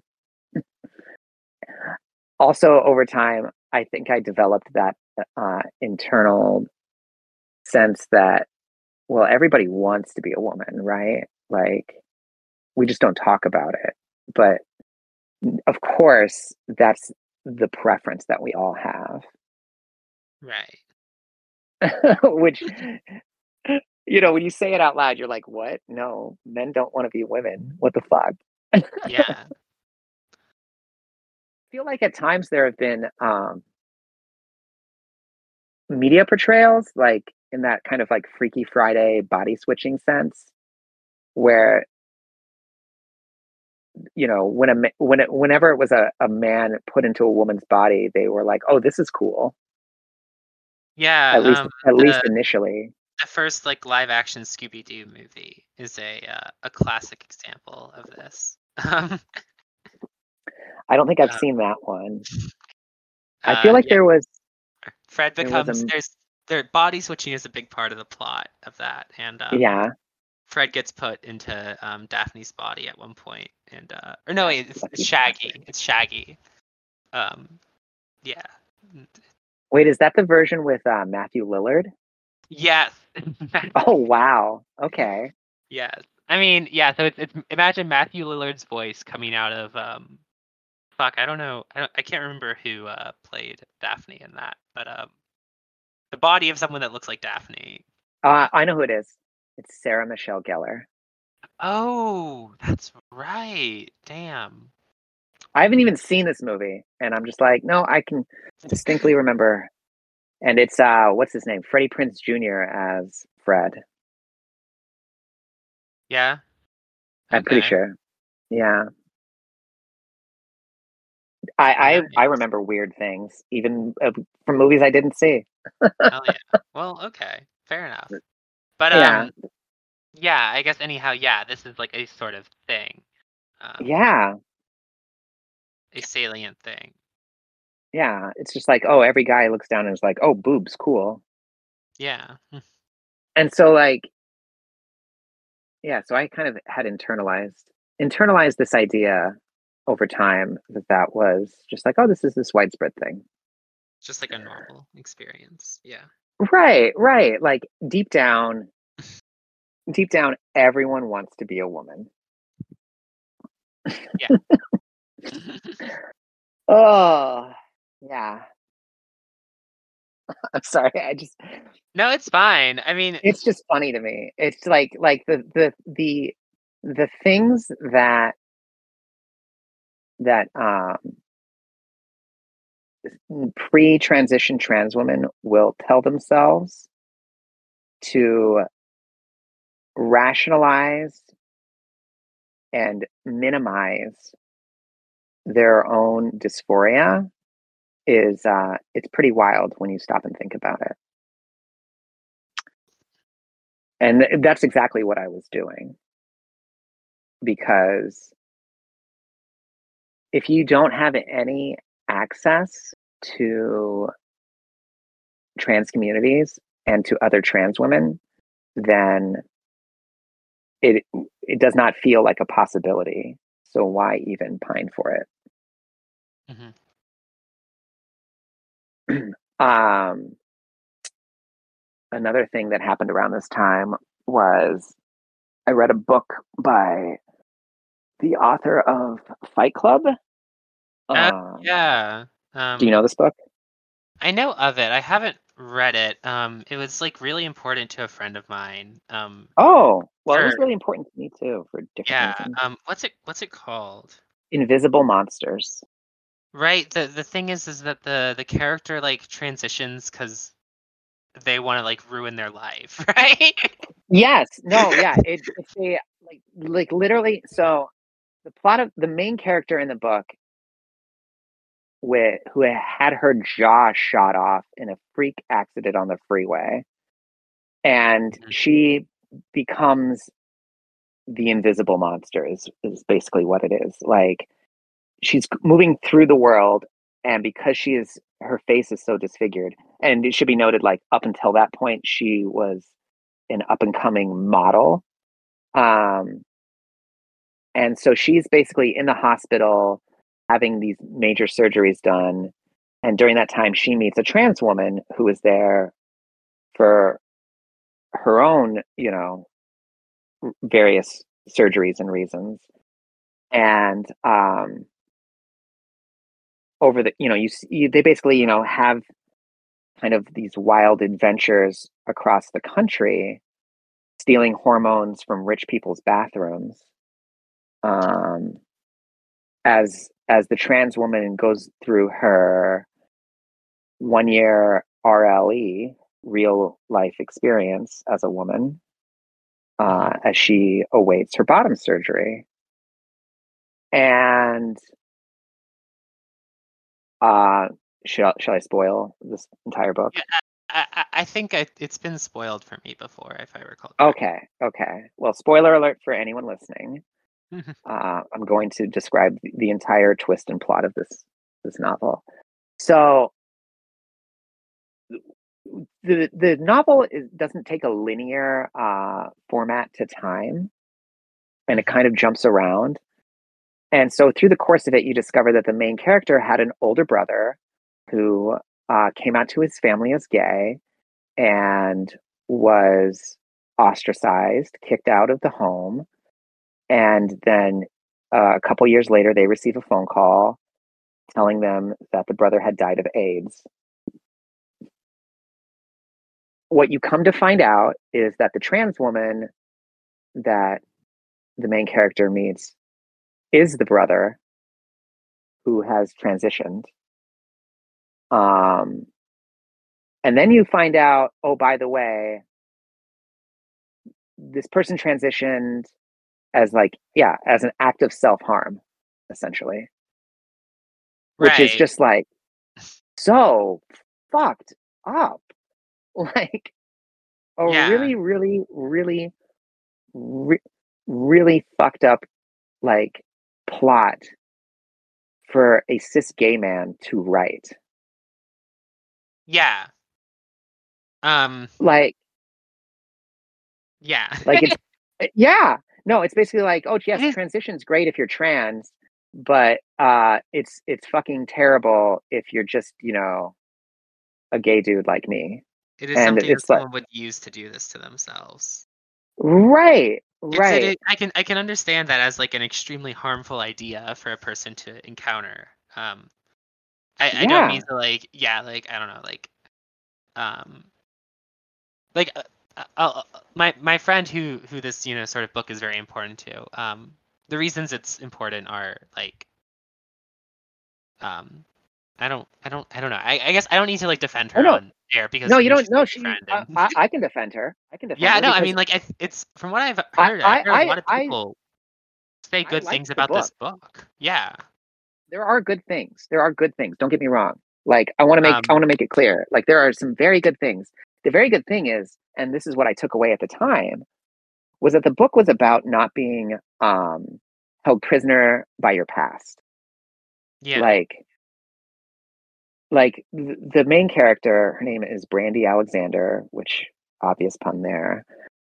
She um, she says to the main character, "You need to understand that your entire life is a story and you just need to write it all out and when you understand that that your story is just a, a piece of paper then you can crumple it up th- and throw it in the garbage and figure out the person you're going to become and like as a 19 year old you know uh i don't even know what the word i want to use here is like unrealized trans woman that was incredibly powerful to read that Fuck. all the expectations that had been put on me as a child as a gifted child as you know this potential like like my parents had all of these big plans for for me for what i could become but they were their plans and it was their vision. So to read somebody say this like hey you don't have to become anything other than what you want to be that was incredibly powerful and freeing. Like like reading that felt incredibly liberating and I- uh I have to Yeah. imagine that's also really sort of like stark in contrast with like this idea that it's like the worst thing you could do to yourself is transition. Um I guess maybe, you know, append the the sort of like parenthetical like if you're not actually a trans woman, right? Like if you're not actually but mhm. I, I feel like even sort of like that just makes the stakes of it so high. And yeah well and, and the book goes on to describe um you know in pretty good detail uh bottom surgery like how both both versions that were you know in vogue at the time um which were you know inversion and um colon yeah. like how they work and and whatnot Yeah. and it all and it focused a lot on on that surgery and probably i want to say some others as well like trachea shave and um various forms of like facial surgery hmm and it really like put a heavy heavy emphasis on those things even as they're talking about hormones like i always felt like it put the greater emphasis on surgery which as somebody who had never and still never has had any surgery uh felt very intimidating. Yeah. because it's like oh none of these things matter until y- you get surgery. And it's like well i don't want to get surgery. That seems that seems intense Yeah. It is. So- yeah um so i was like okay well it basically what what the book did for me was it made it very clear to well it also presented tr- transness as like in this very cliched trans people hate their bodies like and if you don't actively hate your body then you're not trans right. and it was like put that like that simple Yeah. and al- and also like mixed with the idea that um, people who are trans have always known that they were trans so it's like, oh well, you've made it to adulthood without figuring this out, so you must it must not be you. Right. What's funny to, to me though is is like the idea of of being able to move beyond your past, of being able to write your own story. All of those words were conveyed not by the main character, but by the trans woman, and and like those things resonated so heavily with me, and I still didn't make that connection. Right. but like yeah no that was a book that i would read and reread for a few years and i still have a copy of it somewhere um because it's interesting to go back and kind of read these things these pieces of media that i took in uh and and and have that fresh set of eyes Yeah. I've actually been thinking about, and maybe I will do it as like a sort of practice for myself. Um, because I do write. I, I have a degree in writing. Um, I've been out of practice, but I want to sort of be better about it. Um, I've been thinking about rewriting Fight Club, um, except all, the Mm. char- all the characters are trans women. well yeah of course and just if you just make all the doing that. characters trans women every piece of media is likely to be improved by a good amount Yeah. Um. So I don't know if that'll happen, but um, I I I I've- see my copy of it on the shelf right now, and I'm like, a fight club yeah. Um. that would be interesting Yeah. Um, especially because I feel like that book is kind of a like satire of masculinity. It Um, is. and so it would be interesting to I don't know why. to yeah to see that reworked in a different way. Yeah. Yeah. Huh. Just to sort of like There's like so many different ways you could go with it too. right. It seems. Yeah. There's there's a lot in it that I think could be really fun. Um. Like like I guess when when you're envisioning it, are they have they trans have, have any of them transitioned when the Fight Club begins? Yeah. I mean, my idea would be that it would be probably primarily for like trans women that are like Okay, so it would start. yeah, they would like- start out. Okay, because I can also see a situation because of like going back to the the theme of like the cultish behavior of Fight Club. Um, no, that's probably not an area worth. It. that, that seems dangerous to explore. Uh, but I could see a situation where like a bunch of nascent trans women are drawn together and like figure out that they are trans together and transition together. Um, Yeah. In that in that group environment, but yeah, no, that's in the current political climate. That's probably not not a good idea. Yeah. Well, it could be fun. I don't know. I mean, it could be fun. Don't get me wrong. It's not a book that I don't think should be written. I can just see many reasons that, like, maybe, maybe not right now. Um, Yeah. Well, mm, yeah. I'll, I'll keep it to myself. We'll think about it. point point being, uh, but there are definitely uh, directions that that a rewrite could go. I like it. I really like that. Feeling like I really Huh. want to do it. So we'll we'll see. Yeah, Um. yeah. Yeah. Very cool. time. But yeah, we so that's haven't even really gotten to like you coming out as trans. I guess this is what happens, um, right? You, we talked at the beginning. You're the oldest guest that we've had so far yeah. um, on the show, and, and that sort of means that you have had a you had a lot of life before um, coming. It's like the mid two thousands.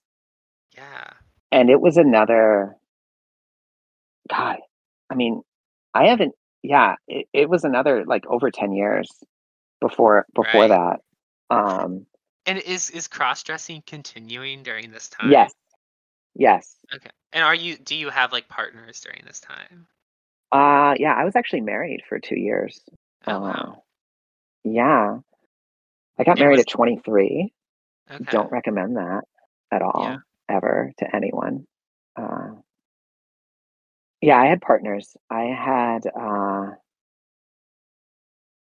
i had my first serious relationship at mm, 20 which lasted about a year and I and oh yes, the theme of moving continued throughout throughout my adulthood as well. Hmm Uh, I I actually had a little bottle cap that said "When in doubt, change zip codes," and pretty pretty much adopted that as a motto, a philosophy of life, if you will. Yeah, I um, yeah, the the cross dressing really continued throughout throughout adulthood, um, really up until I transitioned. To be honest, the interesting thing about that, I suppose, is that that was very much a secret until uh, I met my current partner in 2009. And within the first six weeks, I came out to her in like probably like the worst way. Uh, you know, in the in the like, I have this really big secret that I have to tell you, and like just kind of projected my own shame or like maybe not shame, but like concern and discomfort about it onto the conversation, which is not the way to do it. Yeah. But she, she, you know, I, I think I was literally crying when I told her, and uh, she took it like a real, a real pro though, and was just immediately like, "This isn't a big deal. you, this is totally fine. Um, I don't know anything about this," she said, "but you know, we'll figure it out." Like, kind of amazing.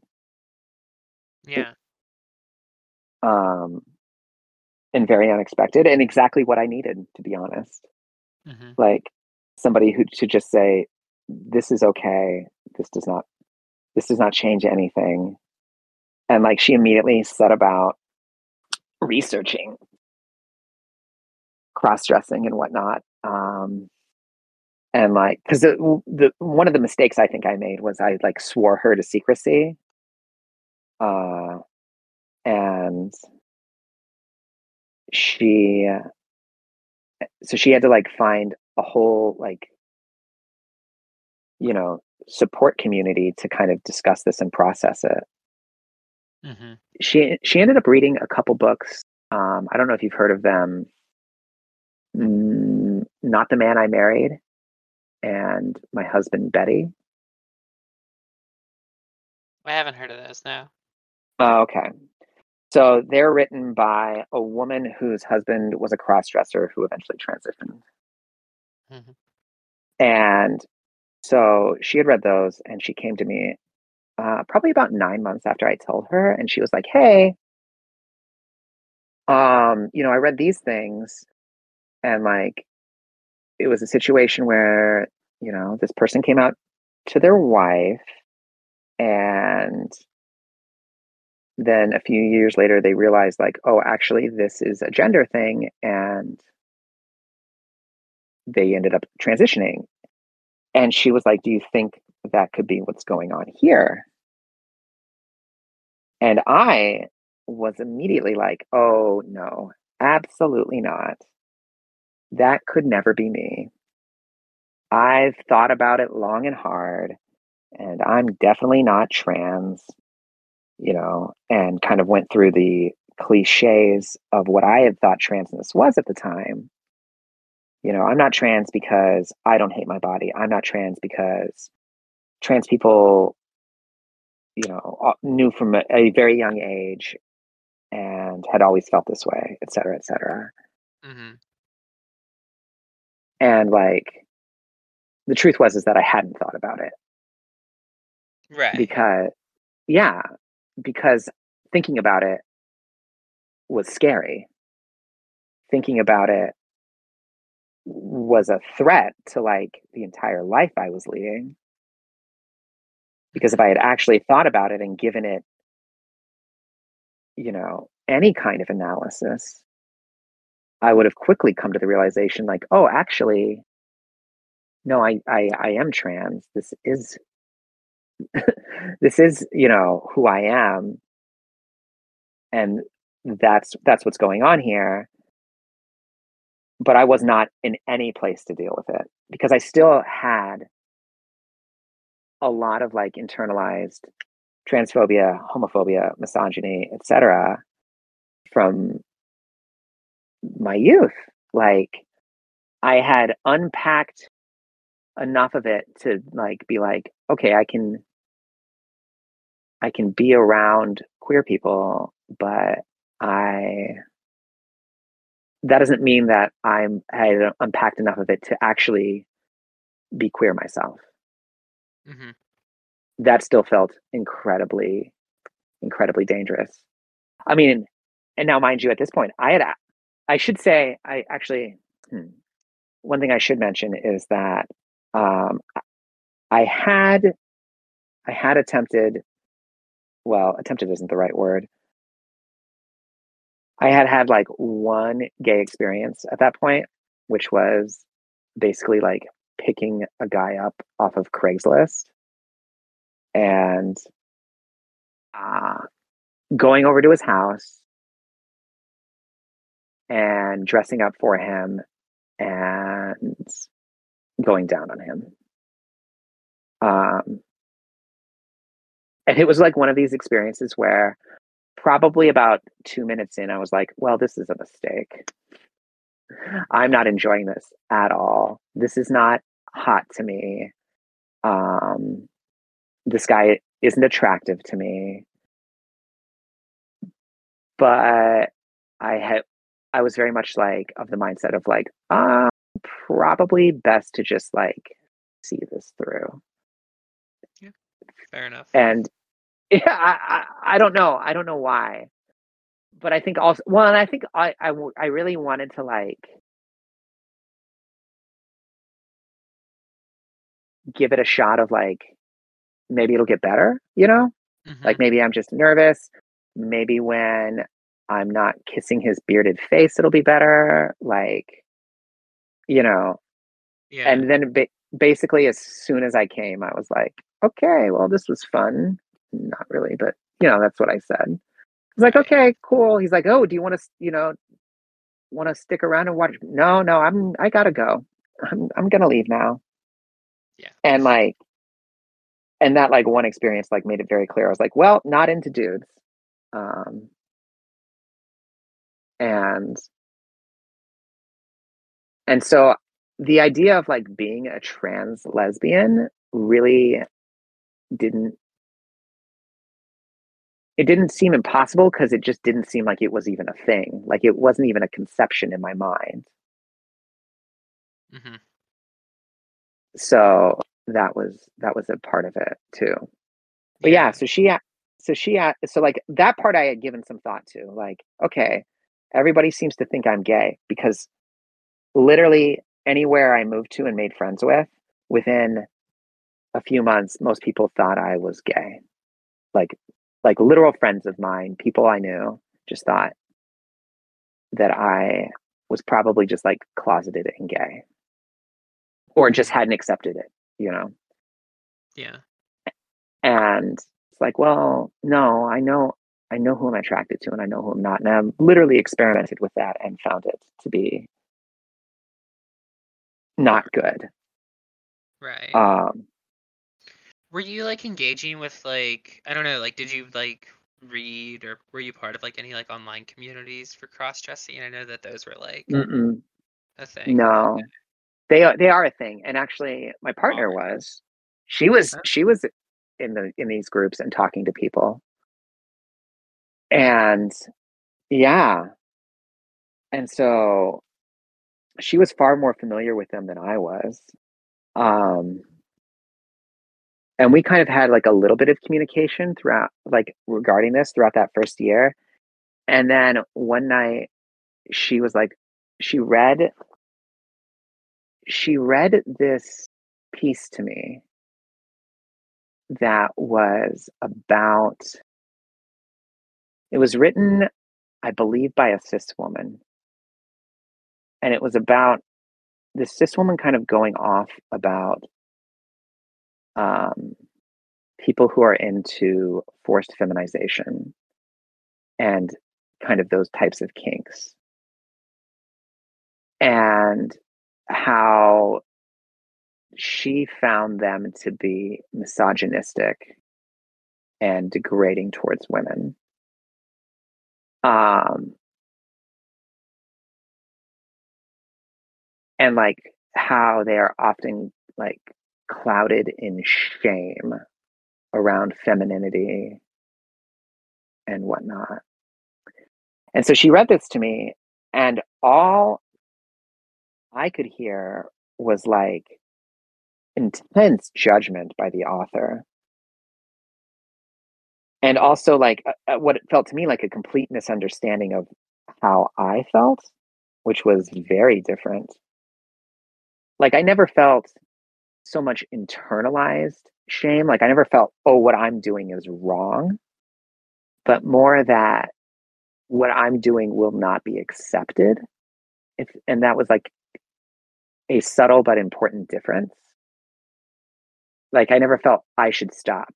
I know a lot of people who did cross dressing would go through like binge purge cycles. Um, I never, I never did that. That seemed silly to me. It was like, well, if I'm not feeling this right now, I can just keep it in a bag and not access it. Um, right, do it later. Right. Yeah. And it's like months, you know, a year. It does. Why do I have to get rid of these things? It's not, it's not taking up that much room in my life or physically. So, um, so to hear that though was like really disconcerting and very painful actually. And it shut down a lot of conversation between me and her. And she was like, I didn't mean it this way. I didn't write this. This is a thing I found. I disagree with this person but like like it was actually like kind of in some ways almost traumatizing to hear it read um yeah and it shut down a lot of conversation for us for for years in fact um like not conversation the conversation about that topic i should be specific right so carte blanche right like yes obviously we we stayed together and our relationship was, you know, fine. But on that front, it it was um, it was not great. Right. But yeah, so she so she she had learned a lot about that. And she had confronted me and I had said and like confronted me is kind of uh, it sounds it sounds more aggressive than it actually was. It was just more of like, hey, here's some stuff I've learned. Does this apply? Because part of the deal was, is, you know, we were both post divorce people. Like we had both been divorced and both kind of like approaching relationships from a different perspective because of it, I think. And it was a thing we shared. And we both wanted to have a kid. And so it was kind of like, hey, I want to know like is this still a thing you you want to work towards? Um, you know, do you want to build a family together? That was kind of the impetus for her asking. And I was like, oh yes, absolutely. And no, and then oh by the way, no, you don't have to worry that I'm going to suddenly, you know, in many years discover that I'm actually a trans woman and blow my life up. which of course is exactly what ended up happening. yeah. yeah. Yeah. Um Well, you said if did you say earlier that you're still together? Yeah, we are. Okay, so you didn't blow it up that much. Oh no, I... no, no. well, and I didn't eh, eh, but uh the survival rate for a relationship um when one partner transitions in the middle of it is mind bogglingly low. I believe that. I mean, I I believe uh, I you know the late Mira Bellwether once told me that it was like it rivaled um, relationships for doctors in residency.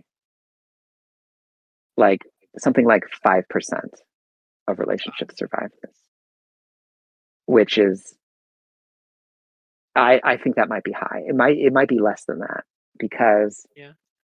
I, I, I I've known many, many, many, many, many, many adults, especially who transitioned uh, later, you know, late, later in life, which is to say, like after began transitioning after like 25. And very, very, very few um, had their initial relationships survive.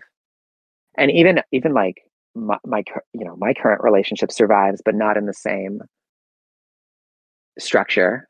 You know, we were a monogamous um, cis het couple, and that's no longer the case. Mhm. So, yeah. So that wouldn't happen though. You basically, she confronts me in 2009, like late 2009. We, um, at that point, were, had just started living together. Uh, and hmm, we it would be like another two more about another two years when we would conceive our child. In like in like late 2011 uh we so we had a kid in 2013 we moved to michigan. We lived in philadelphia at the time. We met in philadelphia. I lived there for five years and then we moved to michigan where she was from. Lived with her family for a bit and then we moved to seattle in 2015 uh and in 2017 uh, we bought a home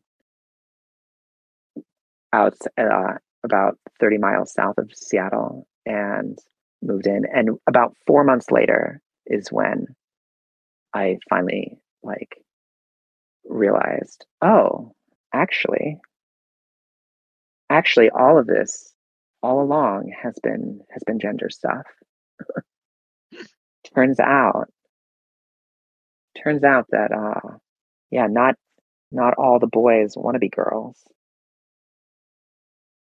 And uh, what it was was actually, this is so weird. It was actually Reddit of all places that I figured it out on.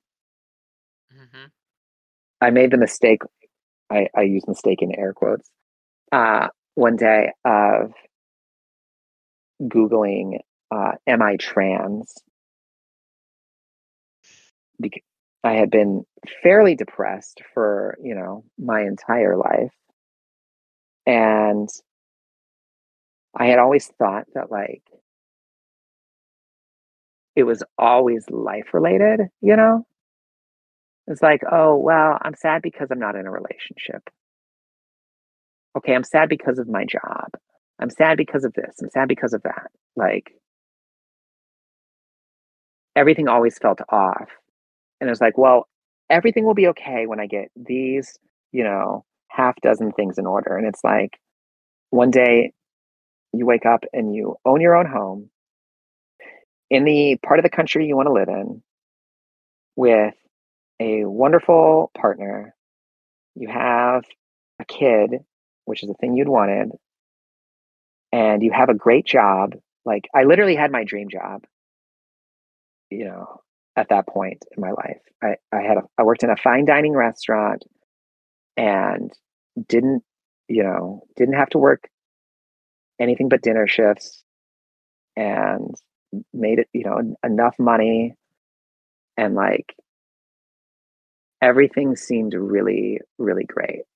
And it's like, okay, cool, but why am I still having all of these like mental health issues? Why do I still feel so fucking sad? Why do I still have ideation? What's going on here? And then I was like, okay, well, let's just let's just rule out this thing altogether. I'll quickly just do a little Google search, and this this will will will figure out that it's not this, and we can try and figure out what it is afterwards. And uh, I found the uh, what is it? The Ask Transgender subreddit, which you know has multiple multiple people asking about their their experiences and i saw somebody who had kind of similar experiences to mine in some ways uh, similar cross-dressing experiences. And people linking to stuff like the null hypothesis is that have you are you familiar with that? Yeah, I, I've read that article. yeah. And like really reframing it and then of course like the classic button test and all of these things and somebody else pointing out hey men want to be men and women want to be women and like what you think is going on what you think is a universal feeling is not. And uh yeah it took about i don't know maybe three or four hours and i was like oh fuck. Oh shit this is me isn't it? Like and there was this sense of like relief and sadness and fear of like well fuck now that i know this i have to do something about it. Hmm and so that was like on a sunday night and i waited a couple days and i came home from work like on a tuesday or a wednesday put my kid to bed and sat down on the couch and i was like hey we need to talk. And she, and my partner looks at me she's like okay i figured something was up. You've been kind of like on edge i was like yeah. And i started to relay the story that i had relayed earlier to, to you about her confronting me you know hey do you think this might be a gender thing? I was like do you remember this? And she's like no i don't remember that. I'm like i'm sure i, I don't doubt that it happened but i don't specifically remember it. I'm like okay. Well the thing is is that i'm trans. And she looks at me and she's like oh yeah i thought i thought we might have this conversation one day. And was immediately as she had been the first time i told her cross that i was a cross dresser like was extremely accepting and very happy for me. Um and like had kind of the best possible reaction i i would think. Um and i think i owe a lot of that to the fact that you know eight years prior i kind of pr- prepped her for it you know? It didn't come out of nowhere Right. to the point that basically she she had spent the previous you know entire length of our relationship really prepared for the possibility at least. No, not knowing how she would react in the moment but knowing that it was a thing that could happen. Um and so and it turned out that she was just yeah the most supportive uh partner i could have asked for Hmm, yeah that's lovely. It really was like, like, and she was immediately like, cool, like, uh, started like talking to people she knew to find out like resources. And I mean, she ended up helping me find a doctor to get on HRT. Um, she helped me find a therapist. She helped me find, well, she ended up, she ended up, uh, downloading and giving me a copy of Fucking Trans Women by Mira Bellwether. Like, yeah, it was, it was amazing. Um,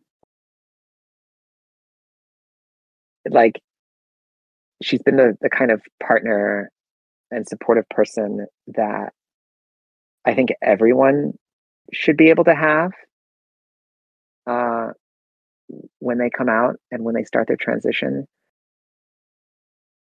Because, like, it was probably 10 times less scary having having someone who who was immediately accepting and loving and supportive and ready to face all of the challenges that were to come with me with really no hesitation Um, yeah.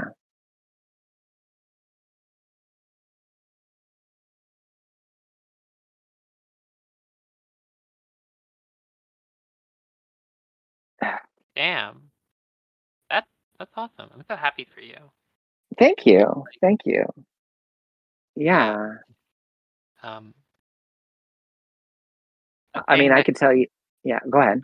I was just gonna say, a thing that colored um those kinds of five years of doing the sort of double life thing was the fact that the first person I came out to, um, well, not the first person, like the third person, um, but my partner at the time, who was, I guess, like the most important person for me to come out to, uh, had a pretty terrible reaction, and Mm. um,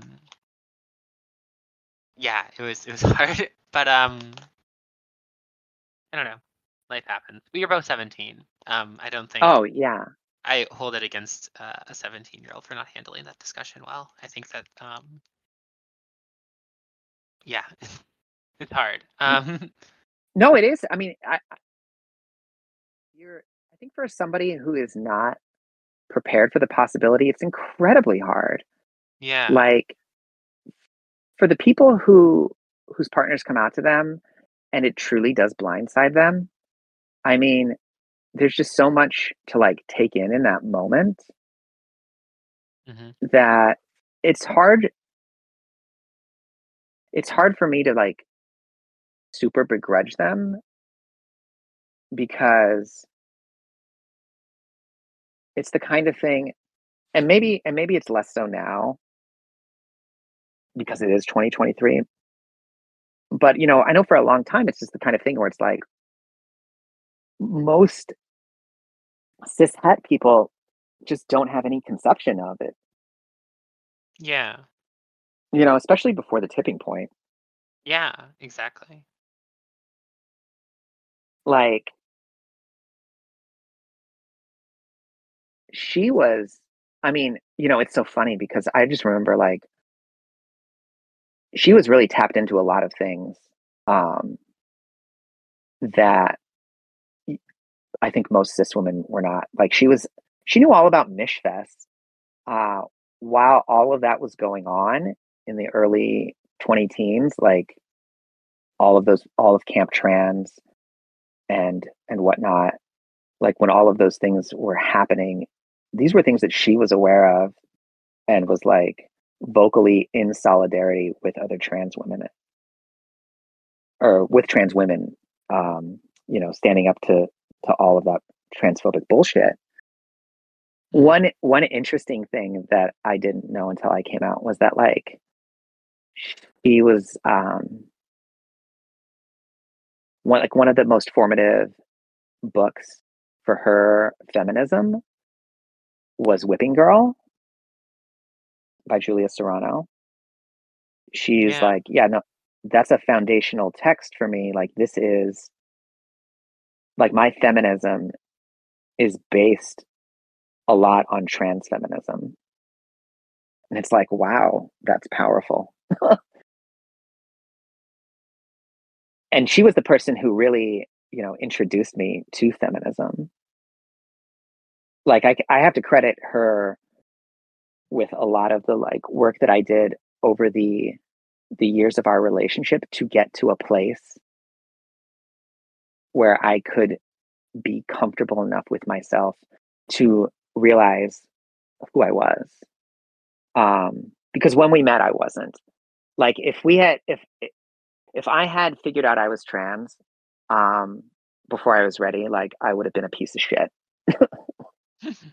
I would have been one of the awful trans women that like infects the fucking internet. Um,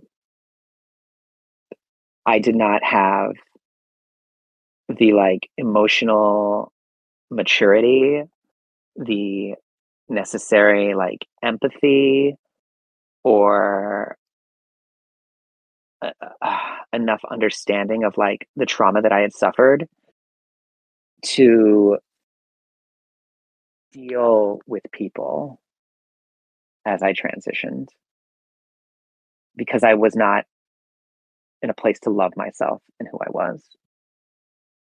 So it would not have gone well. Um, so I'm always very thankful for her patience and uh, the way she kind of held my hand throughout the relationship, at, even at times that I didn't necessarily deserve it. um, yeah. Like these days, I consider myself a an anarchist, and when we met, I was very much not. Um, I had, you know, naturally growing up the way I did, I had uh, in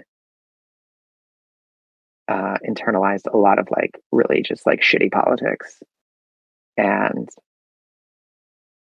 I'm I'm very very thankful that together like she helped me grow past um, a lot of really like misguided beliefs that I had about the way the world worked and helped me see see things from other people's point of view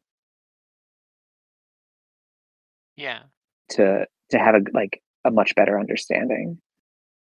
I remember one time she showed me there's um there was this person who would dress I don't, I don't know if you ever saw this. This was like a very like late 90s early 2000 HTML website.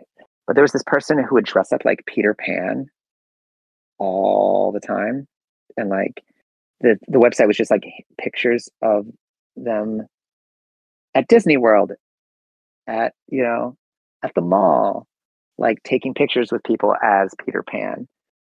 And and she showed it to me and I was like, "Oh, this makes me uncomfortable." And she was like, "Why?" And, and I couldn't I couldn't figure it out and she was like, "How is this different than like what you're doing?" because it was like clearly similar in some ways but it was so much more public and i and i finally realized like oh this is what makes me uncomfortable is that like this person is opening themselves up for the entire world to see. And what i do is extremely private. And no one knows except my partner. And and it was that that kind of like spotlight that was the thing that always made me uncomfortable. And i was always uncomfortable around like any other like any trans woman that i might come across in public. You know at my job in a restaurant. And it was always because it was like oh you're doing this thing. And people can see it. And like that was like a dichotomy that just like did not like kind of broke my brain. I was like ah i can't handle this.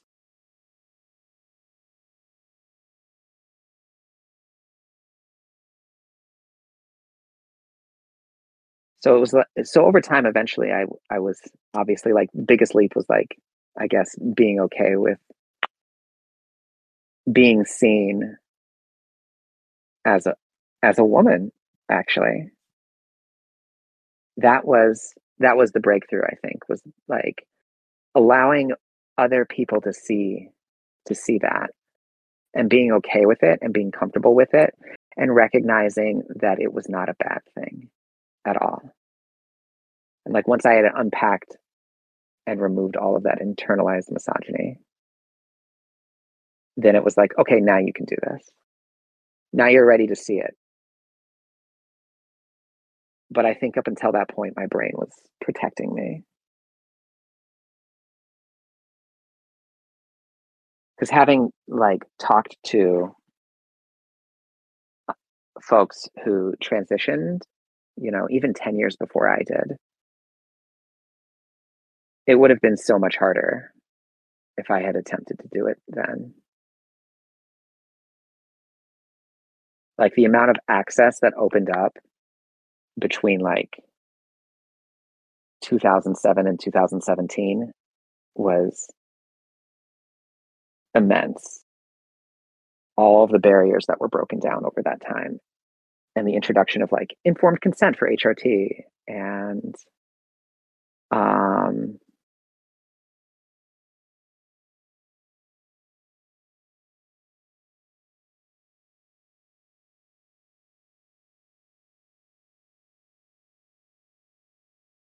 oh shit! You there?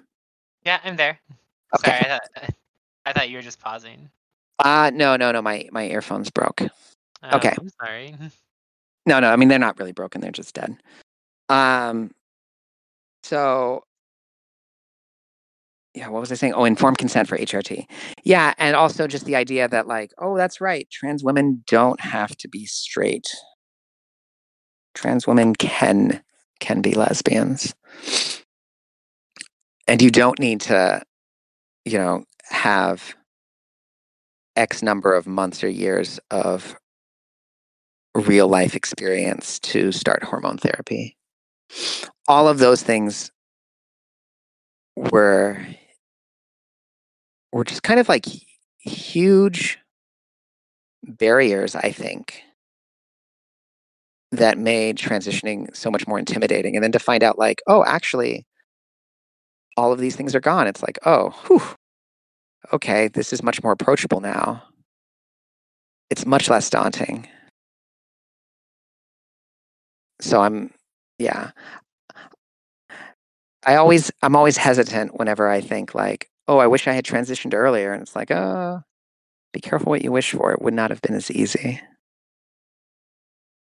Right? No, I I've been I've been thinking about this a lot lately, and I think I I think I probably said it. I've said it on the pod that like um I don't know, yeah, like the the, the sort of lifetime where I um am sort of like guided towards transitioning younger. Um other things that were not related to my transition, but which would have like probably still been going on. I think that those would have combined with me transitioning, and I would probably be dead by now.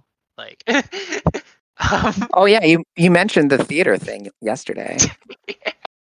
yeah, yeah. If I'd been a theater kid, I think I would be dead by now. Um, not from theater, but I think um, What It would. d- I'm curious though, like like what what is the what is the set of events that would have occurred that would have led a a premature death to a young uh, theater Jolene?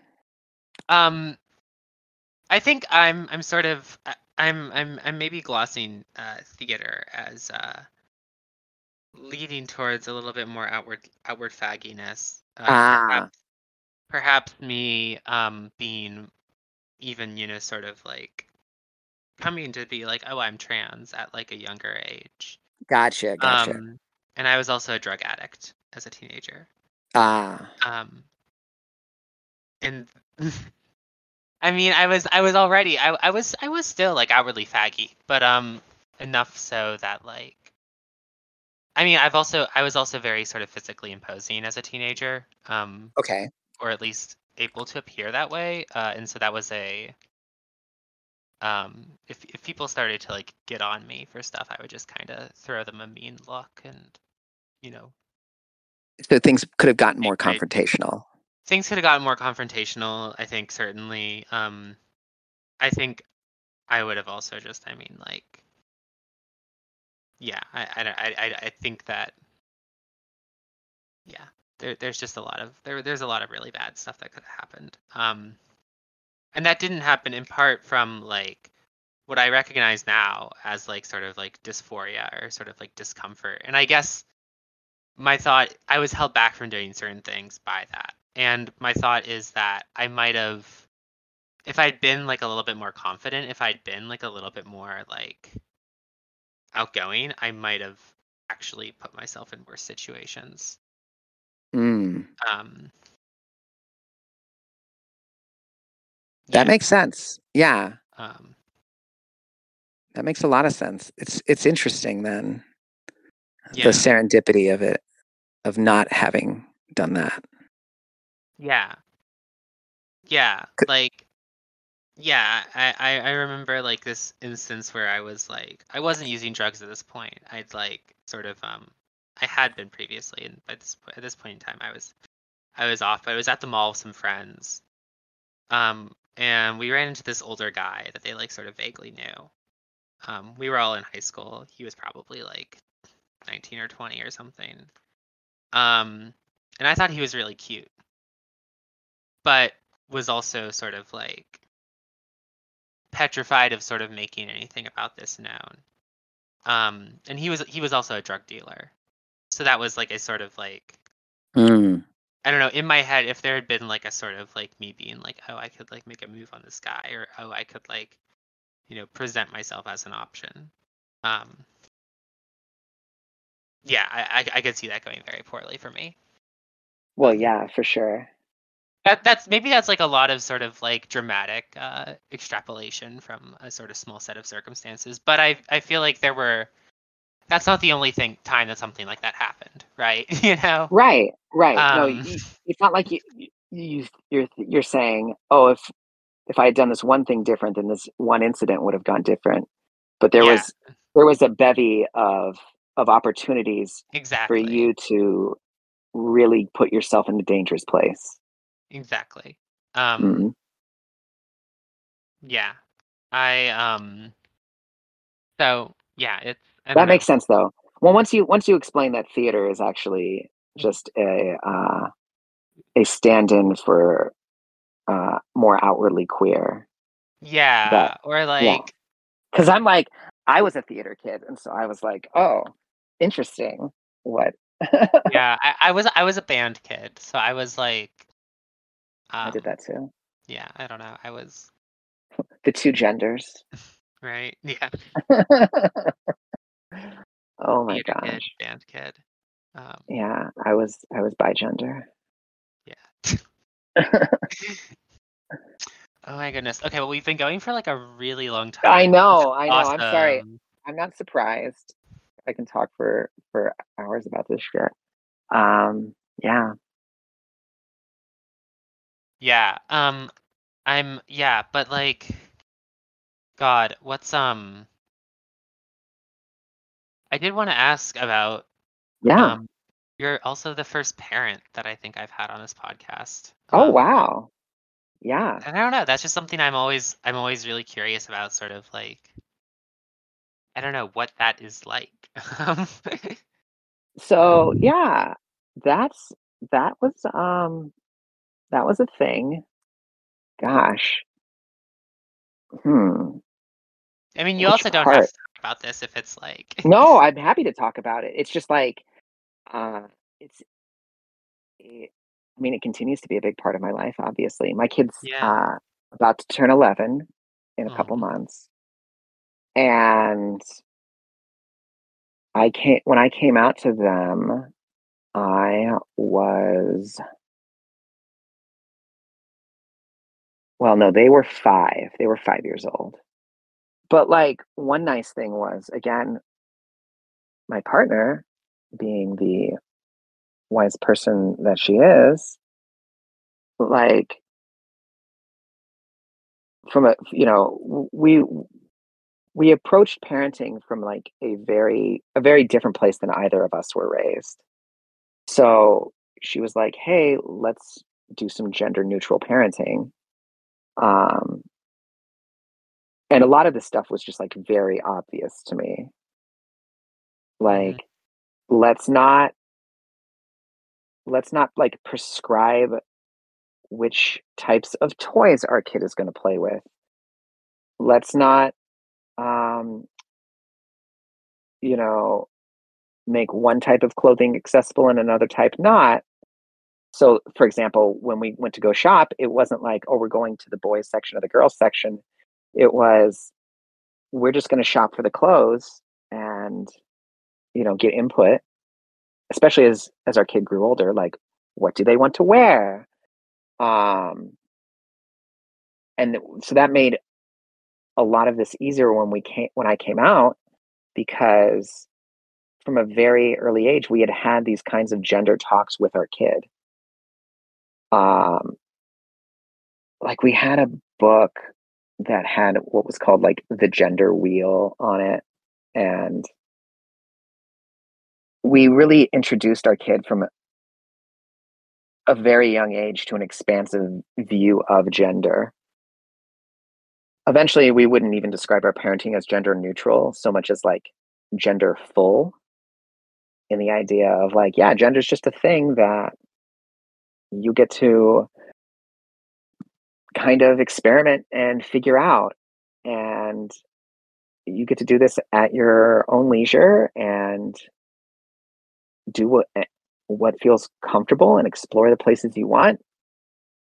And so by the time I I came out to my kid, I'm sitting there and I'm like, okay, hey, you know, this is how I feel and this is what's what's going on.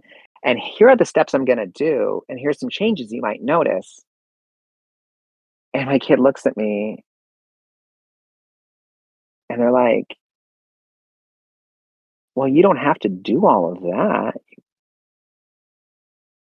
Like, with the idea being, I don't have to do all of that to be a woman. And I'm like, I know, but I want to. Which is like, I'm sorry for laughing. That, that's a, that's adorable. That's awesome. I know it is. It was like, it was like the like warmest response that a five year old can give you. Like, Mm. like you don't have to put all this effort in. And it's like, oh no, I know, I know. Thank you. But yeah, Yeah. the uh the hardest part was getting my child to stop calling me daddy. Mm. and we eventually sat down and we're like, hey, we need to discuss a different word. anything you want, literally anything. It Oh can be a different version of mother. Like, you can call me by my first name. I don't care.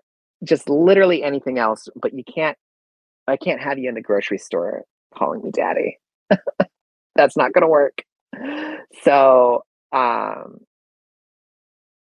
we, we, we, you know, we gave, like, we sat there and we brainstormed a list and wrote them all down on like a whiteboard. And eventually my kid picked uh, Otter as like a short version of Audrey, A U D R, Otter. And uh, yeah. And so, yeah, still, that's still what my kid calls me to this day is Otter. Oh. Um, and now, and, and so like before that, or, you know, at the time, um, my partner, they would call, they would call my partner mama. And now they just call my partner by their first name. So yeah, we're we're those parents. We're the parents whose kids call us by our first names, basically. Okay. Um, and and so then as far as the other thing would be, you know, having having this kind of genderful uh, philosophy to raising a kid, it was like, well, what gender is our kid going to be? Because we don't know. Yeah. and eventually um eventually like it, it kind of bounced around for a little bit especially around like six six seven years old. As they kind of tried different things. And then eventually they settled on like almost like a gender apathy in some ways. But they really strongly settled on like not being gendered and going with a they them for people they didn't know and then and then yeah and then for people like that they had met and that they knew it was their birth gender but or their birth sex or however you want to put it. Uh Right. but yeah so it's like oh when referring to my kid i don't need to gender them and that's the way they would like it. So very easy to to do um otherwise i don't know being a parent like there have been i don't know some awkward experiences like they have an ophthalmologist that they see about every six months. And so it was like i'm presenting one way when we started seeing this ophthalmologist and we're never going to discuss this but all of a sudden i'm presenting this other way and using Yeah. a different and using a different name and and whatnot. So, but a pediatric ophthalmologist in Seattle, Washington, is going to be very, you know, the, it's going to take a lot more than that to faze them. They're very professional. Yeah. like they see so much. So Okay. I, I I do credit like a lot of actually of my personal transition experience to being in this area and this region. Um, I kind of always wonder if I subconsciously wasn't drawn back here because I probably knew that it would be better. Easier to transition. Yeah. I mean, Yeah, that's, a, that's, a, that's a classic sort of right. Um, you know, you you you move you move in order to transition. You move to a new city, or um, I don't know. M- many people have done that. I did that. Well, yeah, there's well, I mean, on one hand, there's like moving away from the place you were, you know, to kind of like cut ties or to like be in a new environment. hmm Uh, I think for me, it was re- it might have been related to that, but it was also like finding a place where it could it had the best potential to go well That makes sense. because like on a certain level, I think I always knew that this area was going to be I mean, it was it was for sure going to be safer than North Carolina or Virginia. Yeah, Um. Yeah. Philadelphia probably would have been okay, but like Michigan certainly wouldn't have been. Western Michigan especially. Um, hmm yeah. And like there was a whole coming out experience at work, but I we could save that for another time. Yeah. yeah. I mean, we we we theoretically planning on it. Um, if we can If- find a- right? if we can find a good time. Um, If we can only get four adults to to have two hours of free time that intersect. you would think. You know, actually, no. This is about as hard as I'd expect it to be. Yeah. but yeah, um, we're just shy of three hours. Oh Thank my you so god. much for this. Um, So no, it was great. No, it's great. This has been a really great episode. I might cut it up for the audience's benefit, um, just No, to, to I sort am- of have. Um, but uh, it's great. No, it's Well, awesome. I- yeah, I talk so much that yeah. It, I no, but it was really great and it was really good. Um, It was okay. I don't. Yeah. Yeah, I have no concept, so I don't know. no, it was it was it was really really great. Okay. Um, do you have anything you want to plug for the audience or plug to the audience or Plug to the audience. Oh gosh, I don't know. any, just I mean, anything cool you want to shout out? uh, anything cool I want to shout out? Hmm. Hmm. I'm sure there is, and I'm going to be mad, mad later on when I um when I can't think of it. you can just send me a voice message and I'll edit it in right here. Oh, there we go. There we go. Yeah, that's that's probably Um, what I'll do because I'm just like uh, I'm drawing a blank here. I did not, I did not Yeah. expect to to need a SoundCloud or something to. Well, thank you so much for You're very welcome. Thank you for having me. Um, this is awesome. This is really, really cool. I'm really excited to share this with people. Thank you for listening. If you've made it this far, um, I know that the long episodes are a little intimidating, but uh, I promise that they're good. Um, I mean, if you you got here, you're not the one that needs to hear this message. Um, it's everyone else, all the all the weaklings that don't get here. Um, thank you for supporting us on Patreon if you do, and um, if you don't, thank you still for listening to the show and engaging with it.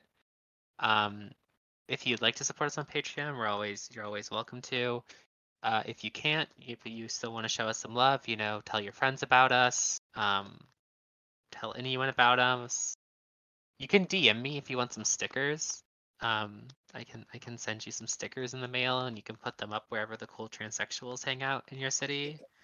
So they'll be like, "What's this? What's this weird QR code?" Um, and scan it, and then listen to uh, listen to this. Listen to us going on. Um, holding forth, holding court.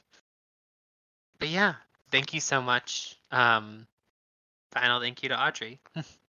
Hey, you're welcome. Thank you for having me and letting me just ramble on about my life. yeah. it's been right. a pleasure. Yep. Well, good night.